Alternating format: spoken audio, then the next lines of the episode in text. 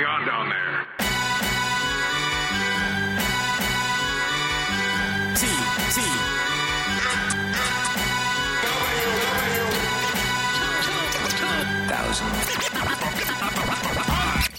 Hello and welcome to episode 612 of WTF and T- uh, TFW. I'm, I'm Chris Vangelis on the internet, uh, and I'm hosting this. I'm joined by Aaron, uh, who is not a photographer.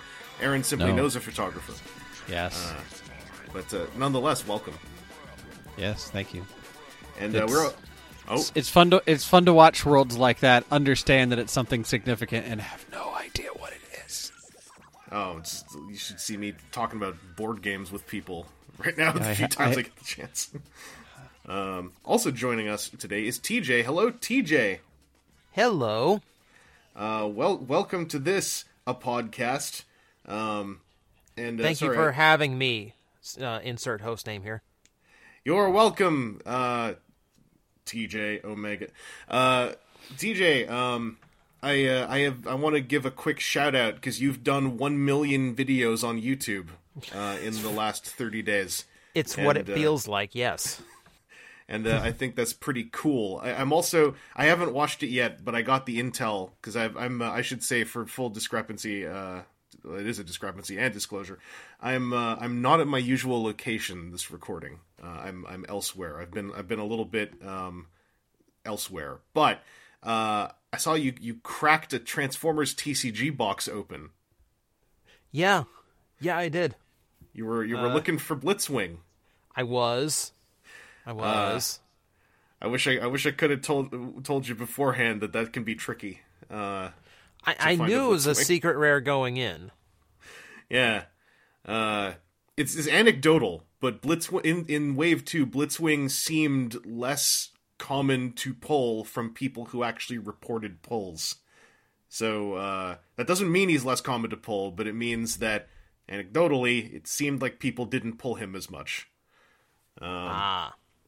Yeah, Sure. because that was that was one that was on the. I, I would assume that the folding cards, the the triple sided cards, had a different sheet than the regular cards, and collation's always a pain. And there were only two of them in that wave, and they were both super rares. Uh, Yeah, but and I th- I don't think Springer goes for as much as Blitzwing does, though. Springer is Springer is affected by the part where he is a unfortunately even at the time a bad card or at least a card that was not so much bad but it was no fun to play as him for the most part. Bl- Blitzwing had a a straightforward role that he could fulfill. Um and uh Springer was a bit of a a limp dud uh, at the time. Um I, th- I think that there, there's more you can do with a triple changer now than back in Wave 2, especially with some of the fan sets. But uh, on the bright side, I do think that means if you do really want to find a Blitzwing, you probably could still track one down, because Wave 2 is one of the le- less expensive booster boxes that are still floating around to plenty. So there should be lots of Blitzwings in the ether somewhere as time goes on. I mean, I didn't do it as like a like I'm seriously chasing this. It was like 35 bucks for the box at, on Big Bad for Black Friday. As, So I as thought, the point I why just made not? stands. Yeah. uh, if I pull still- one, if I pull a Blitzwing, I have a Blitzwing card and I'm out 10 bucks at the same time. Yeah, it That's what- looks that like was the uh. Blitzwing goes for about forty right now. So, yeah. Um, I and it bet- looks like it its price just also dropped significantly. Well, Well, Big, Big Bad 10 putting that box up for thirty five bucks probably over time will make Blitzwings worth less and less and less. So yeah. uh, if you ever get that itch, uh, you should. You know, I was gonna say, TJ, if you ever want someone to help you make a Blitzwing deck, I got ideas. Uh, they got that, that guy can flip a lot. There's some fun stuff you can do with that. But I, I'm getting off. I'm getting off kilter. I've had Transformers TCG on my mind a lot. Specifically today, I've been trying to do design work on something, and uh, it's been interesting. But uh, we're gonna kick off with some Transformers acquisitions inquisitions. Um, because uh, it's it's the 30th of December. I'm sure that we've gotten an Transformer at some point in the last little while. Uh, I, I'm coming off of TFCon Toronto 2021, which I'll I'll also throw in some thoughts about here and there as we go. But um, to kick things off, Aaron, I'm curious if you have any uh, Transformers acquisitions of late that are sitting on your mind. I I do. I have three on my desk, actually, not on my mind.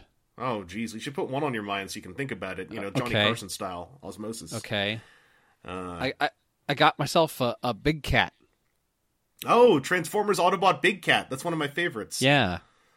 Yeah. Uh Tigatron um amazingly is a lot of Cheetor and also not. That, that's the story now, isn't it? Like Commander Mhm. Rodimus, same thing. Like you think, Mhm. you think, oh, this could be this again, but bigger. And it's like Yeah. it is, but also, huh? Yeah. um yeah, I was I was actually pretty surprised at how I, it it's after messing with Tigatron, I almost feel like this was the size that it was that Cheetor was supposed to be because some of the stuff that just feels like it's a little bit too thin or a little bit like uh, and Cheetor works just perfectly well with Tigatron. Well, if, if you were ever curious what a Tigatron might feel like at Cheetor size, I believe we just had a leak of Night Prowler, who is Tigatron but Cheetor. So we'll be able to fill in all those gaps over time. But yeah, I mean, he, he all of his transformation feels better. There's no like little peg of doom to worry about oh, uh, right, yeah. whatsoever. yeah. Um. So you know the little things in the world. The head sculpt is, I feel like it's one of the best representations of like what the Beast Wars head sculpt should be. Mm-hmm. Like, some of the others have felt slightly off.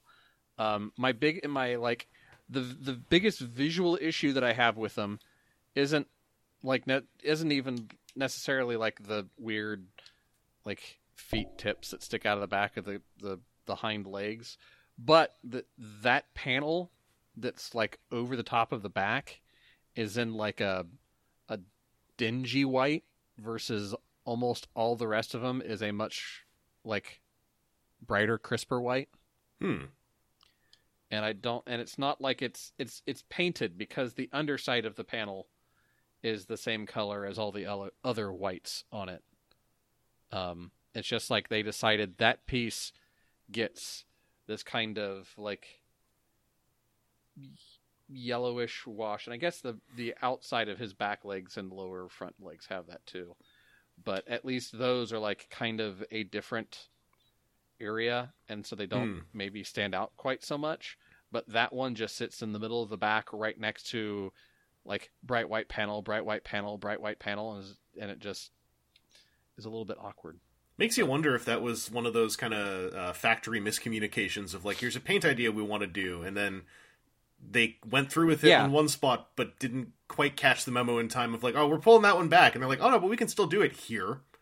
Yeah because i mean he's got that like he's got a little bit of it on the like the the rough of his cheeks on like his not his nose whiskers but the like the cheeks where it comes out some and like that paint color is other places and i think like if that Mhm. had followed up the back it probably would have been gorgeous yeah, But as it stands otherwise, it's just like, did he just like fall dead ass in some like muddy snow and then just got up and like that was it?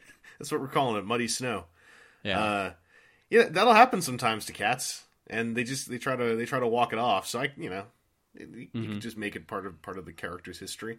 I'm glad to hear how I've been hearing pretty much nothing but um, adulation for that Tigatron. I've still not seen one in person, but I'm uh, at some point owed an orange one, hopefully. Um, Yeah. But uh, I'd like to find the proper show colors one too. I I found one and like eight at the same time. It was the the Target in town just before Christmas. And apparently it was just like we we finally got some toys, throw them on the shelves. and it wasn't a case where I showed up to find like case remnants of Rhinoxes there. I was like, "Oh, Tigatron. Oh, Tigatron. Oh, Tig wow, Tig." And there's some more Tigatron. Okay, there's a couple more Tigatron. All right, and it's it's on it's down here on the uh, o- overflow area too. All right, cool Woo! apparently they all just finally coughed through whatever bottleneck was going on as the store just kept saying send more send more boxes and Have more Tigatrons, nerds. but I, I i wish the gut gun had a better integration than just i don't know put it in the empty peg on his chest as a cat but eh. what you gonna do I'll um. This is a weird way I'm going to segue off that. I I found multiples of a transformer I don't have uh, either. Actually, while I've uh, been uh, out visiting my mom here, uh, I found two copies of Kingdom Tracks, and I didn't buy him because he wasn't on sale, and y'all told me about him, and I decided I'm going to wait. I would still like to own him sometime, but not for retail price. so I walked away from him. Yeah, maybe, Made maybe the right decision. maybe on a on a very strong sale. Yeah, on like a on a BOGO, I think I'd just do it because why not? You know, but uh, yeah, for um, you know, for ten percent off because it was at, a, at an EB GameStop. Still, I was like, no, there's this is just gonna this is gonna just make me annoyed. You know, there's like a ten percent chance I get the I get the roll to twenty on the D twenty one that works really well because I know those exist, but uh, I'd rather roll that on one that's also half price and then feel even cooler uh, when it turns out. Um, he looked really nice in the package, though, is what I'll say. He really does look nice in robot mode when you can see his upper chest and his head. Um, makes you think like I found something really cool, and it's kind of funny that like all the problems are actually like down from the waist down in the legs, from what I recall. So, uh, yeah, that was a that was almost a what I got, and then I uh, I backed off. Um, And then you came to your senses. thanks to you two uh, and many others obviously but you two especially like you know two completely different censuses both kind of going like this sucks. Uh, but uh, yeah i got some i got some stuff at tfcon which i'll, I'll roll into uh, in a sec. But first uh, tj i wanted to bop over to you about uh, see one transformers thing you've gotten of late you'd like to talk about. And I can echo some sentiments on Tigatron. oh dang everyone's tigatron everyone's got their blue mankuma uh, representation going on um, fantastic figure. Like I am, I'm thoroughly happy with Tigatron. Uh, I, I don't, I don't get the same impression that it was like the size Cheetor was supposed to be. More or less, like they have the budget to actually do it the way it was supposed to be done in the first place. Um, I do like all the extra changes. I like the double, the the, the uh, double hinged elbows. Yeah. That's what. I, those are the words I'm trying to say. And that caught me off guard because I didn't realize how you had to like shift them to get the everything to line up. Yeah, yeah. At It's a very specific angle those have to be at. Hmm. But it, it, it works. Uh, the transformation feels a lot more solid. I do like the changes, so it does not feel like the same figure.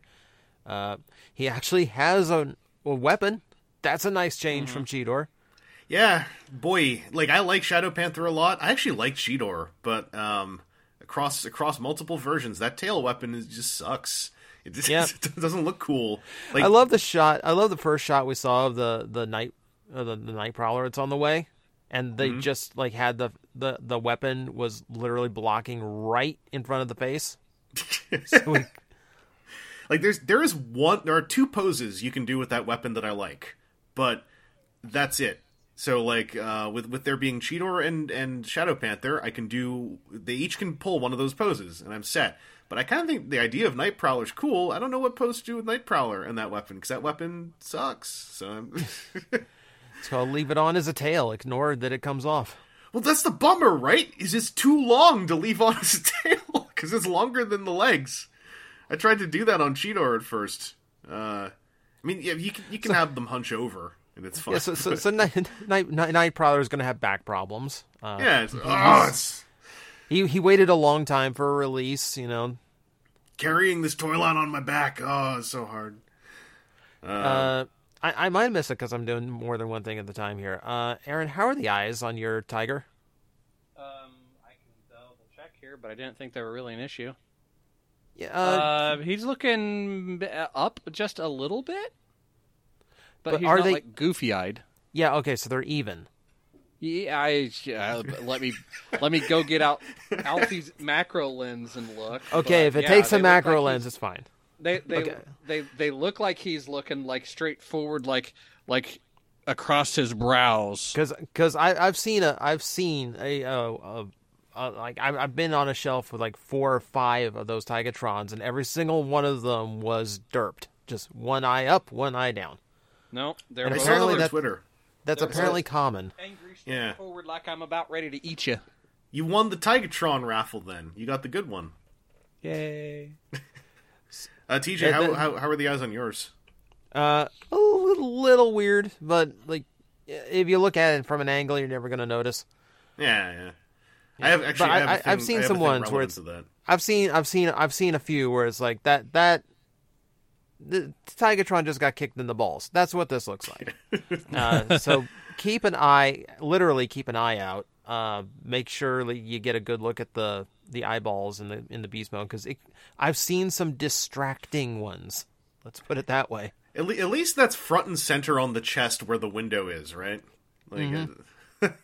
uh, and Voyager is not losing its window anytime soon. So if a repack happens, we're all good. Oh wait, Golden Disc Collection. Oh no. Oh well, we'll see how the orange one turns out.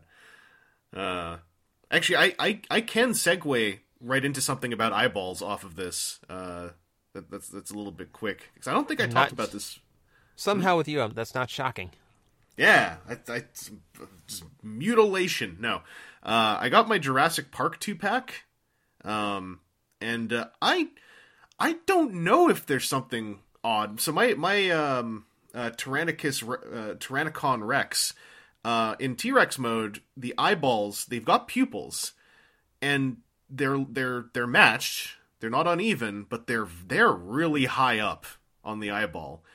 Tyrannocon Rex looks like she is in a state of ecstasy, basically, um, which works for me as a, for a Tyrannosaurus Rex. Because, like, yo, if I was a T Rex, I would just be like eyes rolled a bit up, like uh, like the guy from Ichi the Killer manga, and just like, yeah, I really everything's cool. I'm I'm I'm Apex Predator, but uh, yeah, it, it stuck out to me a bit, um, and I'm not sure how common that is.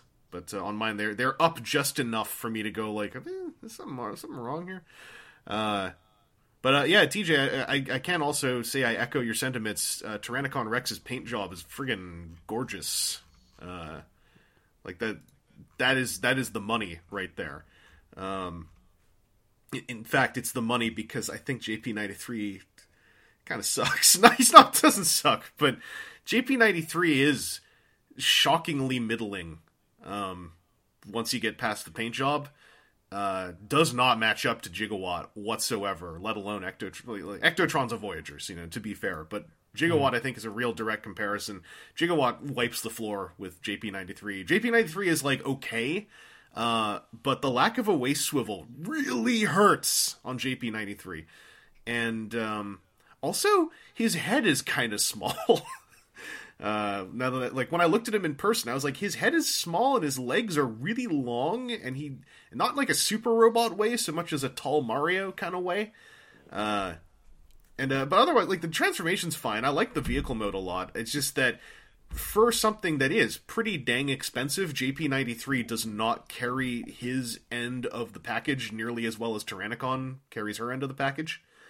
Um, and uh, especially in, in Canada, where that thing ends up after taxes being like 175, it hurts that JP93 is not, you know, a gigawatt tier. Yeah.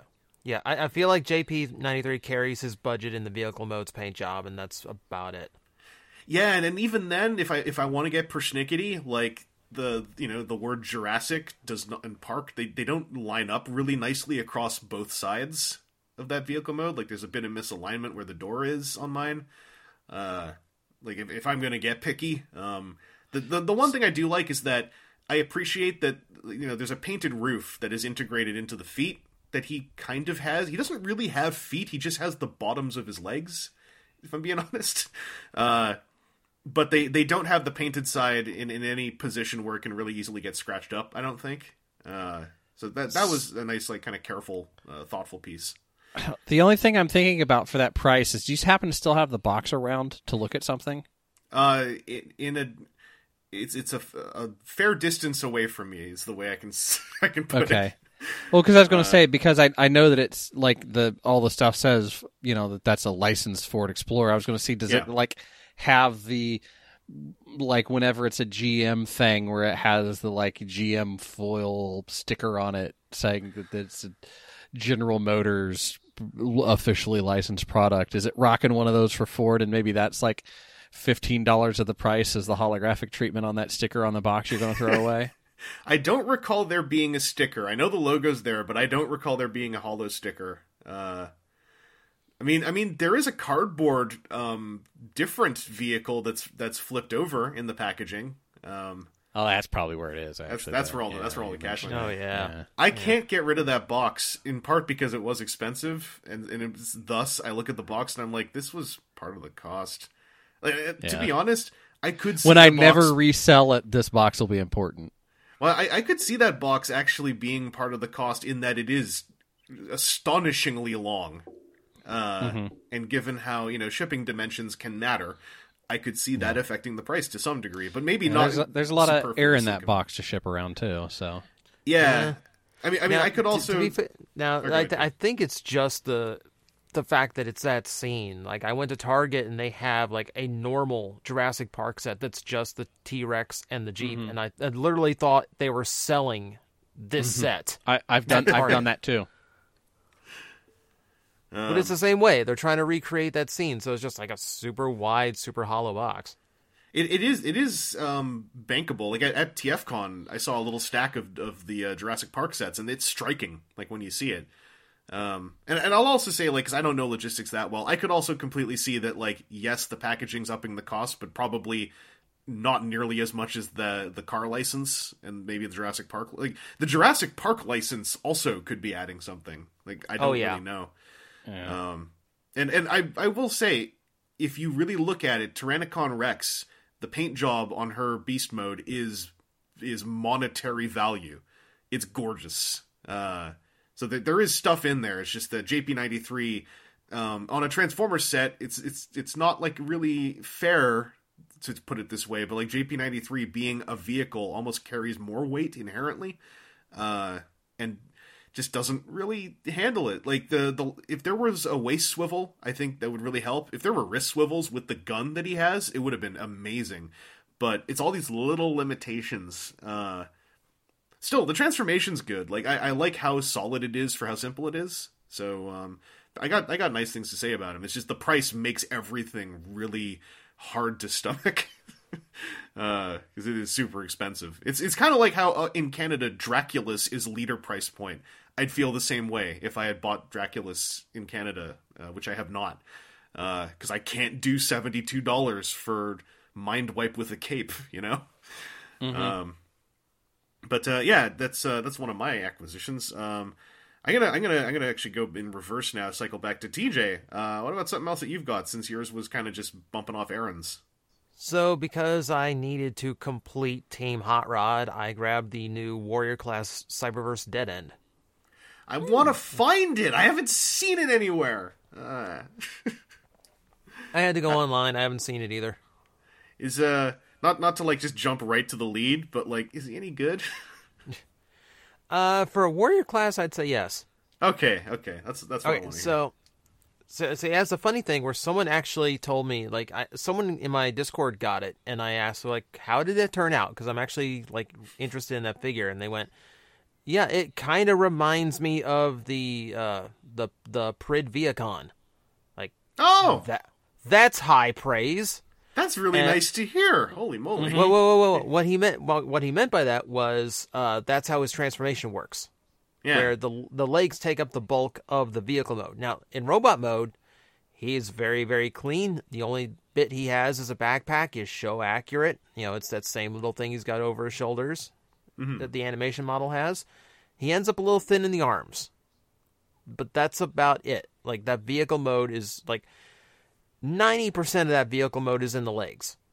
Like they fold out a little bit, you tuck the robot into them, and then the backpack forms like the front half of the, the, the like the front of the like bumper and front half of the hood. I I have a photo on my Twitter where you can take that backpack off, stick it there, and the car is 100% complete, and the rest of Dead End is just riding like he's sitting in the trunk. Oh man, is but it does it come out? Uh, does it does it feel solid enough? Like, does, is it generally a, a pleasant hand experience? Um, it's it's all right for Cyberverse. Yeah, Yeah. anytime like I, I yeah throw that caveat in anytime it's Cyberverse. Like for Cyberverse, yes, he feels fine. It's the same I mean- basic eight points articulation. The gimmick doesn't really get in the way. That's like that's like you and I both had the exact same reaction to someone having it. Was this kind of like half hushed? Like, so is it is it is it any good? like Yeah. that's the Cyberverse story, right? With characters that we love. Is uh, Uh-huh. the the toy came out? Oh, is it rem- remotely fun? Yeah, because the whole toy line's a dice roll. You either Yeah, get I mean- one where you either get one where the gimmick takes up half the figure and they can't move anything below the waist, or you get something that is like shockingly nice. You know, your uh, your hammer bites and all that. Yeah, or you know, or, or conversely, your Wild Wheels, right? Where it's like it's okay, it's missing stuff like feet, but it's okay. and you're like, well, what are what's your other options for Wild Wheel? None. Oh, okay. Well, at least the hat comes off. That's cool. Um, that's really good to hear, though, because also that's that's from the Swan Song wave, probably for Cyberverse. So uh, I'm I'm glad that at least one of the warrior classes is uh, you know going out in a high note. Yeah. Can I can I just like vent a little bit of frustration that the best Dinobot in Cyberverse season four is getting no toy whatsoever? Well, wh- which one? The the only one left. Like a, Swoop got a like a Crash Combiner style thing, and Yeah. that's it. Well, yeah, there's no s- Warrior. There's no Deluxe. I was gonna say, there's your swoop. no.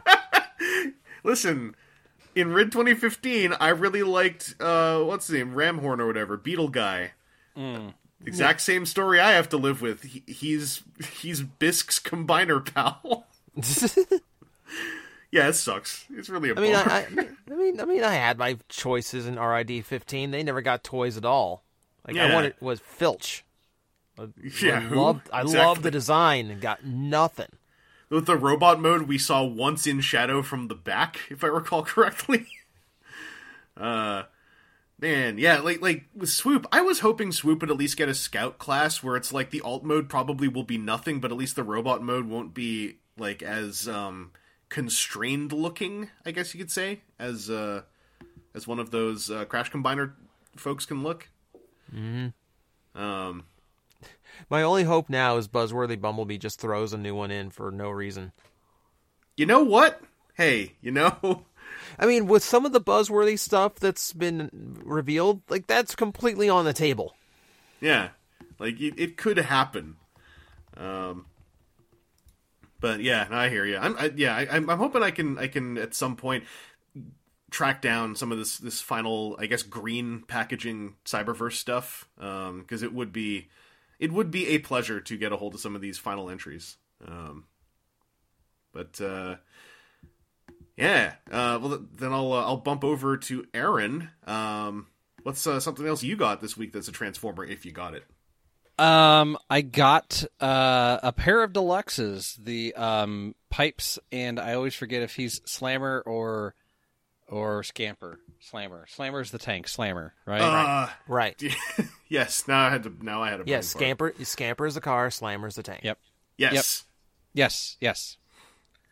Um, Because tanks don't do scampering well. uh, uh, what if they're like a crab tank? It's Then it more only skittering scampers. than scampering. I mean, are they scampering or are they are they tr- are they um what's the word I'm looking for? Trotting? Are they trotting? Try, see, see, that's the pace Okay. that you're going. So, okay, so now that's the debate for the episode: is it trotting, skittering, or scampering? I didn't think about skittering. Oh man. No, no, it's Uh, So, uh, to go the other way, uh, P- Pipes is really just Huffer, but he's got an extra pivot, so his his cab can turn around. That's a cool pivot though. It was sort Yeah. of a pleasant surprise. Yeah, it it works well. It's my biggest issue is finding the angle that I want the back of the cab to sit. Like, do I want it to sit more upright so you can see the Autobot logo more? But then he's just got a weird, thick, awkward backpack, or do I tuck it in a little bit more to give him a cleaner body line? But then like the Autobot symbols at a forty-five looking at the sky. Yeah. Uh, I was gonna say um that, That and I kind of prefer the like dump truck bedside accessories that that uh, Huffer came with. Oh, yeah, yeah, because yeah. Pipes's- Pipes's. pipes is just more. I mean, yeah, you- get the um what was it they said in the, that Zoom call? You get pipe like, pipes has enough pipes you can mount on them to become like Kingdom Pipes, the king of the pipes. Yeah, because he's got so many pipes. Uh, I was gonna say that between Pipes, Huffer, uh, Puffer, and uh, and Road Ranger, that the the one nice thing about that variable backpack formation is you've got four different characters. You can you know set it up in four Yeah. different ways. Uh, If I was buying that two pack, I'm sure that'd be a selling point. you Um, should uh, you should get that two pack. It's pretty. good. Mm, uh, mm. I think you have to love that mold to get that two pack. Is, is what I would Yeah. say. Um, but uh, yeah, not not not to keep dragging out pipes. Yeah. No. Well, the reason why I got pipes instead of only slammer was for whatever reason they were in Target system at thirteen bucks. I would buy pipes for thirteen bucks. So I thought, you know what? I'm gonna go ahead and grab the other one. you know what? I think I'd even buy basically- tracks for thirteen. It was bucks. basically a buy one get one. Yeah, you know, if Tracks had been there at that point price point, I wouldn't have felt bad about buying it. Would have felt good, but I wouldn't have felt bad. I would have tricked myself into say, in, in- say like, no, I have to because it's a BOGO, and it's like it's not. But I'd be like, Eh. well, what if it was? and I need it for the completion's sake. But uh, so really, the one I I, I want to talk about uh, is Slammer, yeah, and um, he is very much one of the one of the like weaponizer style dudes Mhm. um, that uh, it, it's not bad for sure. I like some of the tricks that he does, but I've got an issue where like a couple of his like five millimeter pegs are like four point eight millimeters. No, that's that's friggin' um, that's that's going back to uh like siege weaponizer problems. Yeah, like his it's specific the the one that's the worst is his um like pelvis into abdominal connection Yeah, is is like at you know 4.85 where it'll stay there but it it it like will twist extremely easily and pulls apart pretty easily. Um oh, that's a shame. yeah. And and like one of his arms has a whole lot more play uh, in the bicep than the other one does. Um but he's like that's that's a qa thing. So i'll take that. I've said the qa thing. I'll put it to the side because that's purely qa i'm sure you know it's a it's a floor polish fix away right? Yeah, for the rest of him i like i really do like his his like it it's not even necessarily like he's tank it's more like he's mobile artillery. Where he doesn't have a turret that spins because his his arms come apart and you kind of hold them together and then he has just like an adapter plate that goes from two pegs close to each other or two uh, it's two sockets close to each other then the other side is the peg and that's how you mount the the the cannon for his tank mode. And it's very much like a a bunkered like low i- on the tank body turret um type of layout which is pretty close to like what the original metroplex um slammer was well the original metroplex slammer was just a turret and a body thing and you Yeah, I was gonna say, like- them a different way but Like, it- it's, very- it's that same it's that same like profile yeah. It's a, it's a very abstract shape that it's trying to get across, which kind Mm-hmm. of makes the job a lot easier than than something more detailed. Because like you just need Yeah. to you need to kind of look like this slope on some Yeah. treads. Yeah. Um, and then it's just a, a, a few other like neat things that he does along the way, uh, with just his, his layout, uh, Mhm. and some some of the like weaponizer things, like the side of his legs are also have like the missile pod look to it. So when you do the inevitable, you take the hips, you plug the hips into the hole in the middle of the back that every toy has got to have now Yeah. and then you you have his legs doing like a weird like kung fu stance above his, the the other dude's head. He now has like two giant missile spam racks sitting Yeah. there. Well, the Um, The, the thing about Slammer that excites me the most as far as the weaponizer stuff is the intent that his treads can form chainsaws. yes. So so the the the back part of his treads um with that like adapter piece I was talking about come Yeah. together to make a very impressive like chainsword That's cool. thing. Um, so that's I, I I've played with him just a little bit of turning him into a weaponizer. Um, then the darndest thing is I was trying to find there was an image that I know that I had seen at one point in time when he first started popping up, where somebody had taken their like uh, Titans Return or not even Titan. What was Metroplex? Was Thrilling Metroplex 30. Titans Return Thrilling Thirty. Taking their Thrilling Thirty Metroplex along with a six gun and a slammer and the and and and made like that thing that Yeah. was the G1 look. And I've not been able to find that image since. I don't know if it was on Twitter or where it was that I Oh, saw. I, it. yeah, I, That's super cool, and I want to do that. I haven't And I seen that can't specific quite image. see how, like, you know, now how I'd necessarily take this and turn it into what kind of look like that tower, and or even how to like mount it on the back of that thrilling 30 Metroplex. I can find Um, you a tower image uh, that I can I can there, paste in. there are a couple of like screw holes back there, which Yep. may just be the thing where you just gotta like you gotta go for it because that's that's the size of it. But That's the idea. They they they have some pegs that are specifically sized to to mount into those screw holes.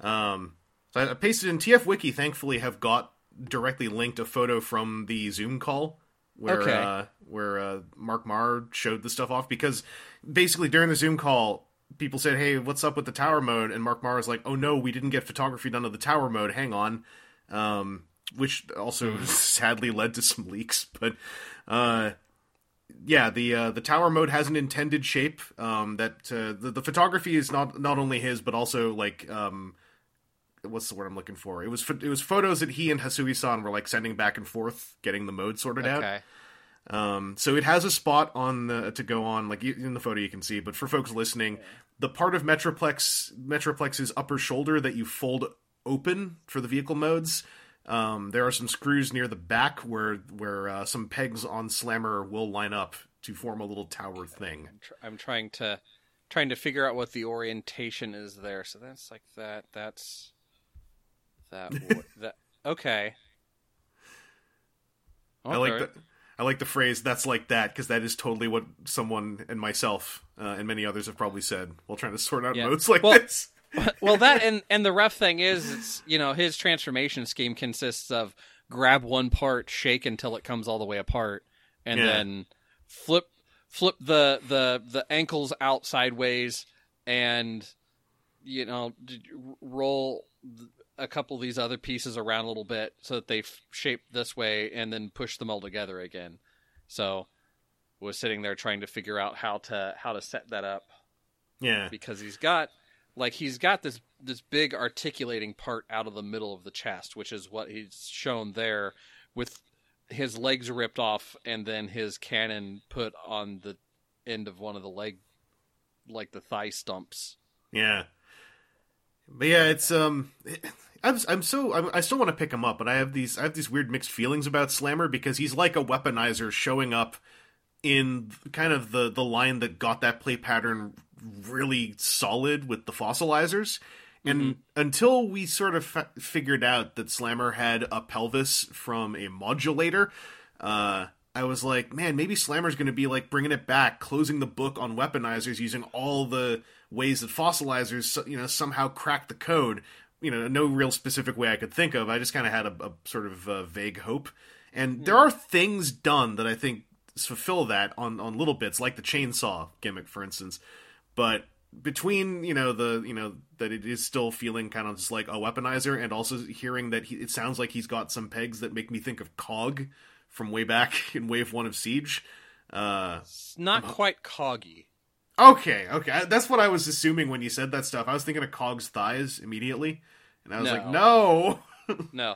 Like I said, like this is just this is something I would very easily chalk up to just being like a little bit of a of like I, I see this being more like manufacturing side because it's like that and then the one arm that's extra loose at the bicep, but the other arm isn't loose. So if it was something that was like systemic, I would assume that like symmetrically it would be an issue.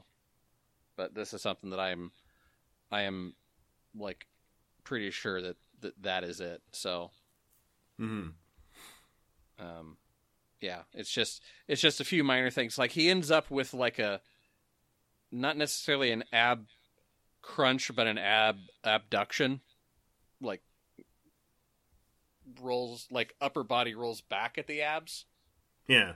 because of the joint that's used for tucking that away, and then that same joint also, like you can crack it out of place to then have like horrible, like you could have him like sit with his like the back of his pelvis flat against the ground, like it Mm. rolls all the way out, and that's like I said, that photo you sent is is that is the joint that it connects into, so.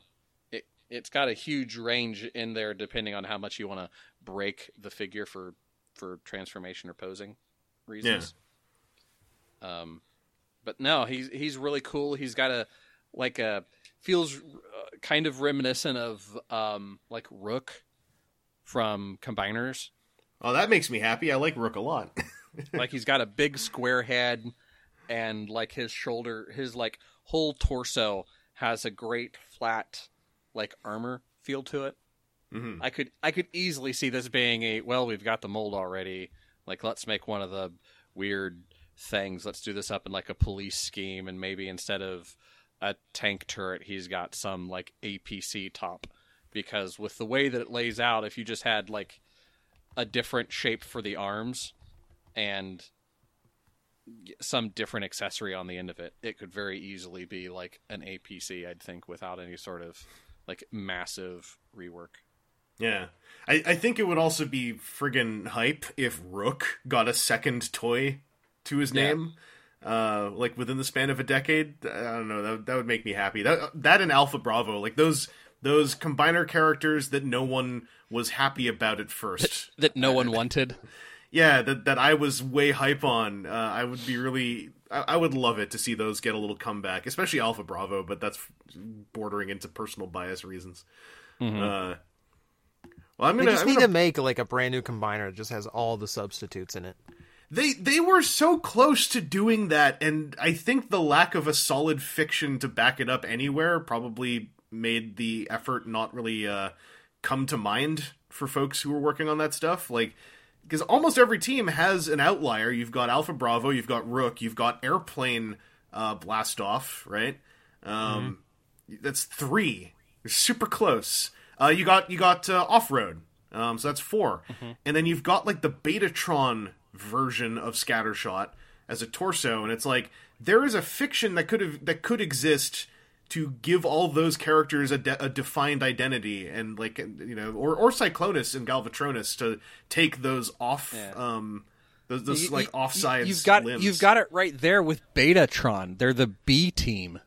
yeah, Yeah. there there was a lot of potential um and and the characters were all there but like there was nothing beyond our own imaginations to bring them together and it, it it's one of the sad cases where as much as i love our imaginations it's like you have a story right here. Like even even put it in a pack-in comic or something it's right here.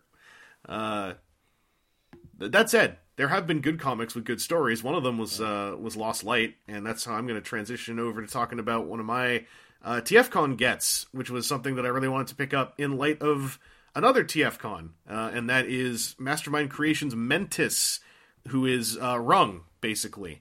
Uh, this is a really nice figure, uh, and surprisingly, uh, you you wouldn't think you would. I, I I didn't think I'd say this about this figure. The transformation is really good to turn into the quote unquote artifact mode. Um, like it's a really thoughtful transformation that is fun to do, and it has storytelling in its flow. Like Rung is almost assuming like a whole, like a you know arms out, like revealing uh, you know a uh, a holy secret kind of uh, posture as the transformation takes place. It's it's really really cool. Um, and uh, the figure is also like nicely posable. Feels generally quite good. Um, really, the with like big four thousand heads. so so Rung has four different facial expressions. Each one gets its own head, and then they're all duplicated without eyeglasses on. So you get eight heads. Really, you're getting four, and then it's with or without glasses. And it's not face swaps; it is entire heads, which are multiple components, and the antenna is a soft piece of plastic, uh, which balloons his cost enormously. How Um, many hands in the background of that foot? One, two, three, four, five, six, seven, eight, nine, ten, 11, I assume like 13, 14, 14 hands. Something like I think it's thirteen hands. It's an odd number. Um, they're Oh, not all he- paired. d- oh, does he have like a hand specifically for holding the glasses then or something? Yeah, and also some of the hands that look like pairs aren't. Um, is this the best way I can put it? Like there's there's a there's a couple orphan hands left and right. Um, not not that's not a terrible thing in his case because you, you get pairs of the of the main ones that you'd want. Um, he has also got that little articulated arm that can attach to his flank, which you can plug the data pad onto. He comes with a little model spaceship, um, and he also comes with, and this isn't this is like a bonus accessory that's not listed. Uh, he comes with a pair of glasses that are not attached to his head uh, which are tiny and they're in a bag with a ton of other things. It's really easy to lose them if you don't know that they're there. Um, so he's a really good toy, and if he was like 90, 90 to 100 bucks, uh, bit expensive, uh, but you know that's that's assuming you'd be getting a couple multiple heads uh, options, but it's full heads rather than faces. The sheer amount of stuff he has with with duplicated heads with or without glasses makes him cost like a decent amount uh, and it's hard to to to process it. See, that seems like he it, it's like and I know it's not the case, but it seems a whole lot closer to you've got more accessory plastic than you have toy plastic. Close to it.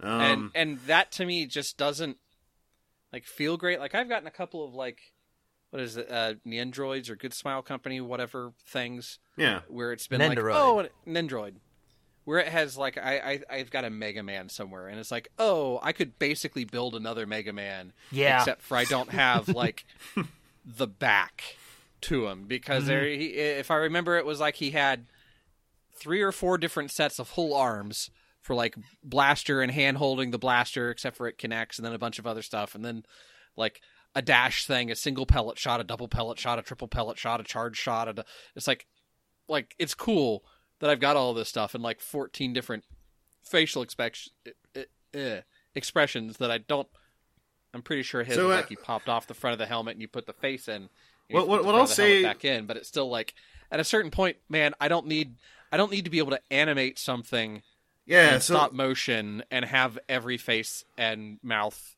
I think I think if if this figure had just come with the glasses heads, I don't think anyone would have noticed really the lack of non-glasses faces. What I wish is that all these accessories existed along with a storage stand, but that the figure itself was the figure, the data pad, the arm, the ship, all the hands, um, the glasses normal head, and the glasses worried speaking head. And then everything else, including the backpack scooter, put that in an accessory pack so that overall it's the same price, but that means people could just purchase a rung for like 50 bucks less. And I think that would have been such yeah, a but nobody hit. nobody's going to buy that accessory pack though. That's that's the rough thing. Well, like, that's- that's oh, what you now- do. What We've you do is made you make- all of these things. You make the accessory pack to order, pretty much. Like Mastermind Yeah. have had that model exist before, and I I think it would work out um, to have that made to order because it it's just such a it's such a shame that that rung is frankly cost prohibitive. Whether or not he even um, you know like was something that fulfilled everything you want for that price point on just a transformer. Rung is if Rung was under a hundred bucks, I think that people would be buying the crap out of him. And that I think that accessory pack thing, like they did that for their Overlord, um, in and also for their Assaultus, uh, in in ways that worked out. And uh, I I think that all, a lot of these accessories are so niche that they match those accessory pack profiles. So I I wish that was the case because I have nothing but but praise to say about this toy for the most part. Like my only problem with it as a figure is that uh, when you put the scooter backpack on him, it is actually kind of hard to keep him standing up unless you swivel the scooter wheel in a certain way because the weight distribution gets so odd and uh, he doesn't really have heel support. He just has long, you know, feet. Um, if he had like a fold out extended heel, I think that would have also solved something. Uh, that may have then interfered with some of the transformation, but it's uh, it's still a really cool piece. And I think if you love the character, like it's worth pursuing. But yeah, it is the Nendroid issue, uh, and uh, you know other similar toy lines where it's like you are going to get bombarded with um, head sculpts that throw back to the comic, and then that leads to the thing of for all the heads he has, I'm like, I wish he. I think I said it in the Twitter thread. I kind of wish he was ten bucks more expensive to throw in smiling, uh, like a smiling face and a storage rack. Because as it is, having seven heads with a flexible antenna on them, it's not going to break. But you can see in my photo because they were all just stored in a Ziploc bag that like I got to get in there with some hot water and straighten out each and every single one, and then figure out a place to put them. Right. Uh, it's it's kind of like it, once you clear 150 Canadian, just bump it up to fill out the the accessory count. Then, like we've already crossed the Rubicon of triple digits. Um, so uh, yeah, I, still like them, but it, it is definitely like you can't tell someone, oh, you just got to get this. Like it is pricey. Uh, but I'm also really happy the transformation is good because that aspect of a rung is completely phone inable or just like you you could omit it and a lot of people wouldn't care. Uh, but it makes this figure have something special. Like it, he feels just like a normal action figure in robot mode. So the whole secrecy of his alt mode sort of carries through in the hands-on experience. It's it's really really neat. Um. Anyway, bouncing off that, let's go. Uh, let's go over to TJ again. TJ, have you got any other Transformers stuff uh, that you've acquired of late? The last one I can really talk about would be probably the biggest one I could talk about at the moment, which is the Kingdom Ark. Oh, Nice. welcome, welcome to the Ark Club. I wasn't sure I was actually going to be after this because it's a it's a non-character. I'm not attached to the Ark as a vehicle, but I had the chance to get one for 110. So, hey, Yeah. Uh, yeah, I'll take I, I will take a shot on another Titan for 110. Um, yeah, I, I like him well enough. I, I think at full retail I would have been disappointed, Mhm. just because I don't use them as playsets anymore. But it's nice that most of the other Titans could do that. In case I actually wanted to like do photo shoots or something with some of my smaller figures. Um, photo shoots with those super tiny micro things they scaled to Unicron is not the most thrilling photography. They also need to. I don't know how to put this any better. They got to commit on those because, like, they sprinkle them in here and there, and they've. And it's like they're they're they're kind of just like bundling all the rest of the ones they've made with that Galvatron, and I'm kind of mm-hmm. like, I'm kind of like if if these sort of just existed as, as a product on their own somehow, like a collectible thing, like I don't know, it, it would feel better to me because as it is, it just feels kind of like. It just makes you, it makes you feel bad if you don't have Unicron more than anything else. Yeah, yeah. It's like, wh- what am I gonna do with this like microscopic Optimus Prime? Yeah, you put him It's, in al- the it's one. It's also a thing that like they they lose detail at a certain point. Like it's oh, it's because he's red and he's got uh, pipes on his shoulders, so that's got to be Prime, right? Certainly, Mhm. that's not pipes. Yeah, yeah, I wish that I wish that their scale had also been about ten percent bigger because in no way, shape, or form are they really to scale with Unicron outside of like him picking up Galvatron that one time. Oh no, And I don't think I don't think anyone would have noticed if that little Galvatron was a bit bigger. You know, it's not like someone would have gone like, "Hey, that's not that's not screen accurate." It's like it's still tiny, but the details would be more visible. You know. Yeah, um, Yeah, it's it's a weird thing because that, that bridge is so cool, and it has all these spaces for characters to stand, and I'm like, you never made them though, so it's just Optimus on his own in that bridge. uh, I mean, I, I mean the toy the toy itself works fine. Like Mm-hmm. it's it, it- like it, it's it's interesting to have such a large transformer that just turns into a vehicle. that's probably what- my favorite part of that thing. Yeah, because it, it's an interesting experience. Because it feels like if this thing, like, okay, okay, mainframe aside, if this thing was boiled down to like a Voyager size and it still had the exact same transformation, I'd feel like it was exactly the size it was supposed to be. Hmm. Like, I, I feel like I'm playing with one of those gigantic knockoffs. Yeah, like, like and and the size also means like like I've said this before. One of my favorite other things about Ark is that you're getting the Unicron experience of multiple different styles of joints for a weighty toy, uh, but without having to buy a Unicron, basically. Um, because there's so many different types of joints in Ark that are like it, that's one of the more interesting parts of him.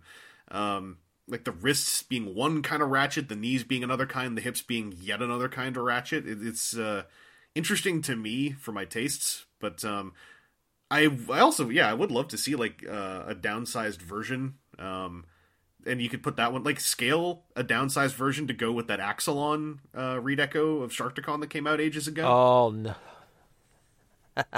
Right, right. That'd be pretty Yeah, cool. yeah. we got to figure out who the nemesis is and who the dark side is and Yeah. Um, but how, yeah, I was going to ask you how you're feeling about the mainframe and that whole gimmick because I I wish I I like parts of it, but boy, I wish that it felt like the toy wasn't. How do I put this? Like a little embarrassed about the gimmick, like it's almost like it kind of hides it away. Yeah, uh, yeah. Yeah. I wish I could use that gimmick without having to like half transform the ark first. Yeah, I wish like he formed like something like like if like if that bridge component just had a lid on it and I could just open the lid and there's the bridge mm-hmm. of the ark and all the little minifigures that I could put in Yeah. there. Mm-hmm. Perfect. Yeah, no, no like I, I have to I have to dissect this thing first in order to actually access the, the one little playset feature that it has. Well, and the, and the whole way that the that mainframe mounts in there feels like it's meant to be something that completes the robot mode. And I, I went on about this too. Like I, I genuinely feel like if Ark had an electronic gimmick that had to do with putting mainframe in, I'd like the whole thing more because I'm just sort of left at a loss of like, well, I guess this goes in here. I don't really know why. Right. I don't, know why any of this is happening. uh, it's it's a shame because yeah, I think that the toy itself has a lot of really good part. Like like does your have you had much trouble like with mainframe or is yours generally solid? Um, it's a little looser than I'd like, Hmm. but like he he holds together fine. Uh, the Teletraan one mode work, works fine. Like it, he he forms does an old a com- panel. yeah yeah. Yeah, He forms a great appliance. he gets lost in that whole thing because I'm like, I should be kind of hyped that mainframe has an alt mode in a toy now, but like, y'all painted him to look as much not like mainframe as possible, so it's hard to remember he's in there. Mm-hmm. There, there's also that wink wink nod nod. Maybe we'll do Select's mainframe as a repaint someday. yeah, and I'm like, please do, but like, if you do, then like also do something with that bridge to make me excited about it. Yeah yeah. Uh, yeah. I actually wonder if they recolored it in the mainframe and I just stuck it in the ark. Would I even notice? Yeah, yeah. I, I don't. I mean, there's bits and pieces um, that might be visible that could be odd, but some some color detailing inside Ark also might just do a, a service to it, like you know, making it look like there's a, a lit core in there or something. Um, like I, I am, I'm going to say I am excited to see that DNA Designs is doing an Ark add-on kit, and that it's just hands and some filler bits. Uh, because they're they're basically doing the thing I want. The filler bits I could probably live with that because they parts form. But um, Ark is like I like Ark a lot. It's just that like Ark is a real good sale toy, I guess. Yeah. Uh, which which isn't really what you want to say. Uh, and I, I wish someone I- don't know who I would want to do this, but if there had been someone could come up with a really nice slick electronics box to just slot in there in place of the mainframe socket, uh, that could be fun too. Like just something to liven it up a bit. Because I, I I don't even want a base mode because I think that the transformation um, benefits from not having to accommodate some kind of base thing. But then they also stripped out any kind of play features, really. Uh, so it, like went a little bit too far in in, in another direction. Yeah, yeah. Like when I say he just feels like like he feels like he could be a Voyager. Like that's ex- exactly what I mean. Like Yeah. I, I feel like I'm missing some kind of integration with the rest of the toy line that the rest of the Titans had. And it also took me a little while to realize he doesn't even have a ramp connection, and he has a ramp. And I'm kind of like, I was never going to use it, I guess, but I really would have liked to know it was there. I would like the I would like the ramp to not be spring loaded. Can I have that? Yeah. Yeah, Because those those Or stupid if, it, or if it like had the ramp connection, then you could take a, anything else that has a ramp and plug it in there in order to prevent it from being a wobbly garbage mess. yeah. Oh yeah, there there is. I mean, yeah, I was going to say, TJ, how does your ark ship mode tab together in the middle? Because that's sort of the the he bummer. doesn't. Yeah, Yeah. I I will not defend it. The one thing I'll always say in regards to that is like that can put you off. That can absolutely put you off. At least the ship mode does hold stable regardless of nothing tabbing in in the middle. Uh, like uh, that that makes me feel better about it. But also, especially if you've got like any kind of twitchiness about like tabs not seating right, Ark is going to set you off super hard. Um, because you'll see tabs that should seat and they won't. Uh, it's a shame because yeah, there's a lot I like about Ark, but I would also say get them on sale. Don't don't do what I did and like pre-order one. um, still, I'm glad that you're you know aside from mainframe being jiggly and the spring-loaded thing and the middle not tabbing together and the lack of play features, I'm happy that you've got a pretty decent one. Uh, What about the shoulder the the, the shoulder tab things? oh no, don't ask about those. No. Go flying and you've got to find them in the next ten minutes or they'll disappear into the void. What what if those are actually the best hidden spring-loaded missile feature that we've had in a while? You know, did you think about that part? That part's He just yeah, TJ. dro- how, It just has drop missiles that activate when he transforms. yeah, how, how how do you like the two half circle things that like the okay? The one part of the transformation that really bums me out are those two things that you're supposed to unlock before you transform him, and also they're designed to pop off when you pull them the way that you have to to unlock them. Mm-hmm. I, I don't think I've transformed this thing once without at least one popping. it's really a shame. It's there's a lot about that toy I like. Uh, well, I'm gonna I'm gonna go back uh, over to um, my other Mastermind Creations thing I picked up at TFCon, which you could see in the background of uh, that rung photo I sent you guys. I also picked up Nemo and Motif, uh, the uh, very um, more than meets the eye Lost Light style Chrome Dome and Rewind uh, from uh, Mastermind Creations, which came out a while ago. Um, I just never picked them up because I was busy chasing um, Assaultus, uh, the Ocular Max Bruticus. Uh, once again, I like the transformations on these a lot. The Chrome Dome transformation is so friggin' cool uh, because he turns into that really kind of odd, um, elongated front H dragster uh, from the comic books. Um, the uh, I, I generally have positive things to say about the figures. They're fun to pose. I think they both have uh, pretty fun transformations. Um, Rewind is really sorely missing heels. It really sorely missing heels, and I'm not sure if a chunk that folds in is also supposed to fold out to be the heels because it folds in more so than it folds out. So I'm I'm, I'm kind of at a I'm, I'm I don't know. I wish that there had been like a defined locking heel on there. Um, but uh, Chrome Dome um, has a, a sort of odd thing where the wheels on, on his shoulders can be a bit loose in the way that they're supposed to swivel, and it seems like that was just a screw was not tightened the right way. So if you have a screwdriver, it is uh, not too hard to retighten those things. But I kind of wish they latched in in robot mode position, only because everything else has a really solid locking position in both modes. Um, but uh, yeah, it's it's a super fun uh, two pack. Uh, the Chrome Dome is you know easily the standout to me. I love that character and I love that design and having just a good transforming version of it in physical is is super fun. Um, the only bummer really for me is that they come with an accessory that is a shared hand sculpt for the two of them to be holding hands, and it's just in the Chrome Dome hand color. Uh, a corrected version with Rewind's hand painted white apparently was packed in with the Mastermind Creations version of Getaway, who I don't have. So I'm now sitting here kind of going like, well, I didn't really want to pick up Getaway, but also it'd be fun to have the hand with the right color.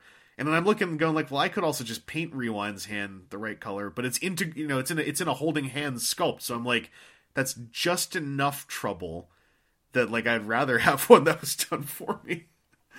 Uh, but uh, yeah, that was that was my other main uh, pickup at uh, TFCon, um, other than one other pair of things. I, I'm, But, gonna, I'm gonna, uh, I'm gonna, I'm gonna guess you can get someone to to do that as on commission for less than it costs to actually get Getaway. Yeah, but then so here's how my stupid brain works: is that when I start thinking about that, I'm like, well, if I'm going to pay someone to paint it, I've already been painting stuff a whole lot. Then I really should just do it myself, and I, and I could technically spend a few hours like cutting masking tape to to even mask it, so I just have to spray it white. Uh, And then I'm like, you know, I also really like Calidus, and Getaway is basically a, re- a remold of Calidus. They're Rodimus, so I-, I like that toy. I wouldn't mind owning Getaway. It's a, it's a, you know, it's a long brain journey. I also don't even know if their Getaway, uh, Exodus, I believe he's called. I don't know if he's still really readily available either, like outside of a couple of shops. So you know, I'll, I'll, figure it out. It's not been a huge problem. I, I actually like Chrome Dome. The, the like this Chrome Dome and Rewind are so fun to mess around with as two separate figures. I have I haven't really been missing doing the handhold thing that much. Uh, and when I do it, like I don't really notice the shared color all that much. So you know, I'll, I'll figure it out. But uh, let's let's uh, pop back over to uh, Aaron. Have you got anything else Transformers wise uh, that you wanted to talk about? Negative. And uh, TJ, you said that you were pretty much uh, expended. Yeah, that's me. All right, I'll throw in one more thing from TFCon. I got Iron Factory, Scourge, and Cyclonus to go with the Galvatron I got. Uh, in short, Scourge comes with shoulder pads, heads, and weapons to be f- like one of four different Scourge or sweeps. I'm still not sure if I want to buy three more of them, but it is very tempting. The problem is if I buy three more of them to have all four versions, then I'll also have nine extra sets of heads and shoulders. And something about that is making me tweak out a little bit. And I'm like, could you just sell me a headless, shoulderless, like, Scourge body, please? Uh, so I'm not sure yet if I want to do that. But uh, as a standalone figure, I, uh, I do enjoy that Scourge. I think the transformation's pretty decent uh, to turn into a kind of spiky looking, edgy looking space boat. Cyclonus is from their Samurai line, but he's also very much their Cyclonus, and he's very, very more than meets the eye ish. Uh, I like that figure a lot, even though he is a little bit jiggly and a little bit busy as far as moving parts and the big armor skirt he has. But like the transformation idea is really neat, and the shape of the alt mode looks like a bladed butterfly made of knives, and I kind of dig it. So, uh, considering that they were also like about fifty bucks each, um, I, I feel pretty confident saying that they were solid pickups and they also then were starting to make me get a little bummed out that Rung costs cost a bit more than three scourges, and I'm like, if I didn't get Rung, I could have easily spent the money on three more scourges. And then I was thinking too much about that, those mathematics, and I decided I like Rung, so whatever. Who's gonna Who's gonna critique me on my purchase ideas? The internet, and they what? They're not the police. They can't do anything to stop me. Uh, that about covers our uh, acquisitions inquisitions for this episode. So I'm going to roll us into a pair of listener questions here. Um, this first one comes in from TF's on vacation, who says, "Hey, Evangelist and the TFW at WTF crew. I'm a former youngin that joined the Transformer scene with the 07 movie. As such, G1 toys have never been a thing in my life. In recent years, I've purchased a select few G1s, like uh, Optimus, Bumblebee, and Predaking, my first, and I've been wanting to expand my collection with three to four more G1 figures. So my question is, what G1 figures are quintessential? What molds and characters are must-haves in any collection?" Uh, alternatively, in the year of our Lord 2021, which figures should one avoid for fragility uh, or other issues? All the best. Thank you for making my two hour commute worthwhile. Click. Can I just get out of the way the part where we say don't get G1 Mirage because he breaks in half? Uh, don't get don't get G1 Metroplex because he breaks in half. Um, don't get Monstructor because he's made of gold plastic and uh, self deteriorating rubbers. Yeah, anything Uh, gold plastic, right out. There's a whole lot. There's a whole lot up front. Uh, don't get Black Zarak. I don't think you were, Yeah, but also don't get Black Zarak.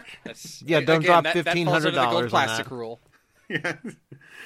Uh, so yeah, th- those one. I, I I mean, that might have been all of our answers. It's just that I feel like those go beyond answers of what you should avoid and are more like these are the rules for collecting G one.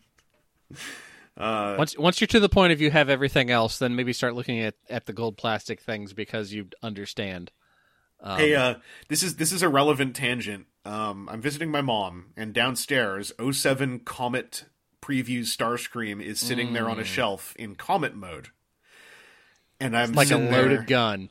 Yep. I'm sitting there, and I'm thinking, what if I f- turn on a camera and try to transform?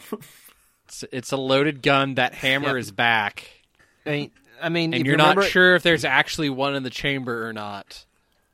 But if you know it has a hair trigger. Yeah, if you remember that scene where those are flying into the Earth's atmosphere and stuff's just flying off of them left and right. That's going to be accurate. oh man! Also, I have four out of six of Monstructor, and the robots are all still in the shells, and I I laid my finger on each of the shells, and it came back sticky. Uh, good old G1 toys, am I right? uh, anyway, uh, so going on, let's go on the positive side of this first. Um, must have quintessential G1 molds that are not Optimus, Bumblebee, or Predaking. Um, like we all got our faves. Sound yeah, Yeah. Soundwave came to mind first. Sa- Soundwave or Blaster. Um, I think just the the tape interaction thing. Yeah. Um, the dude inside the dude's pretty cool. Um, I think Soundwave is a bit more fun myself.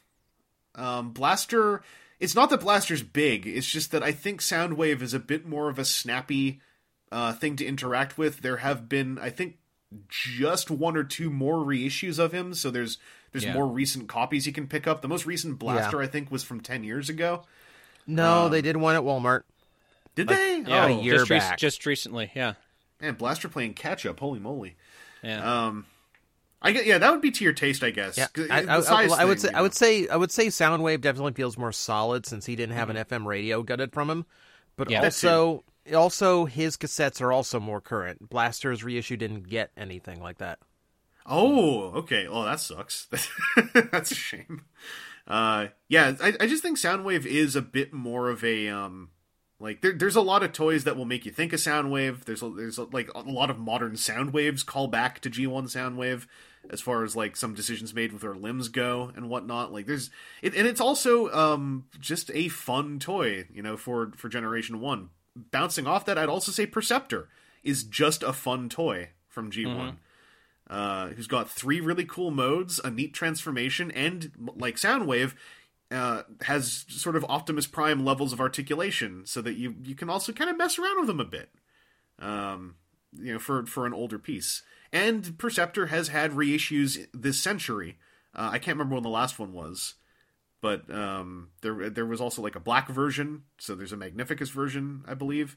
Uh, and I don't think any of them have had fragility issues, nor has G1 Perceptor really had major fragility issues other than cracked clear parts. Yeah, if you weren't careful with the chest.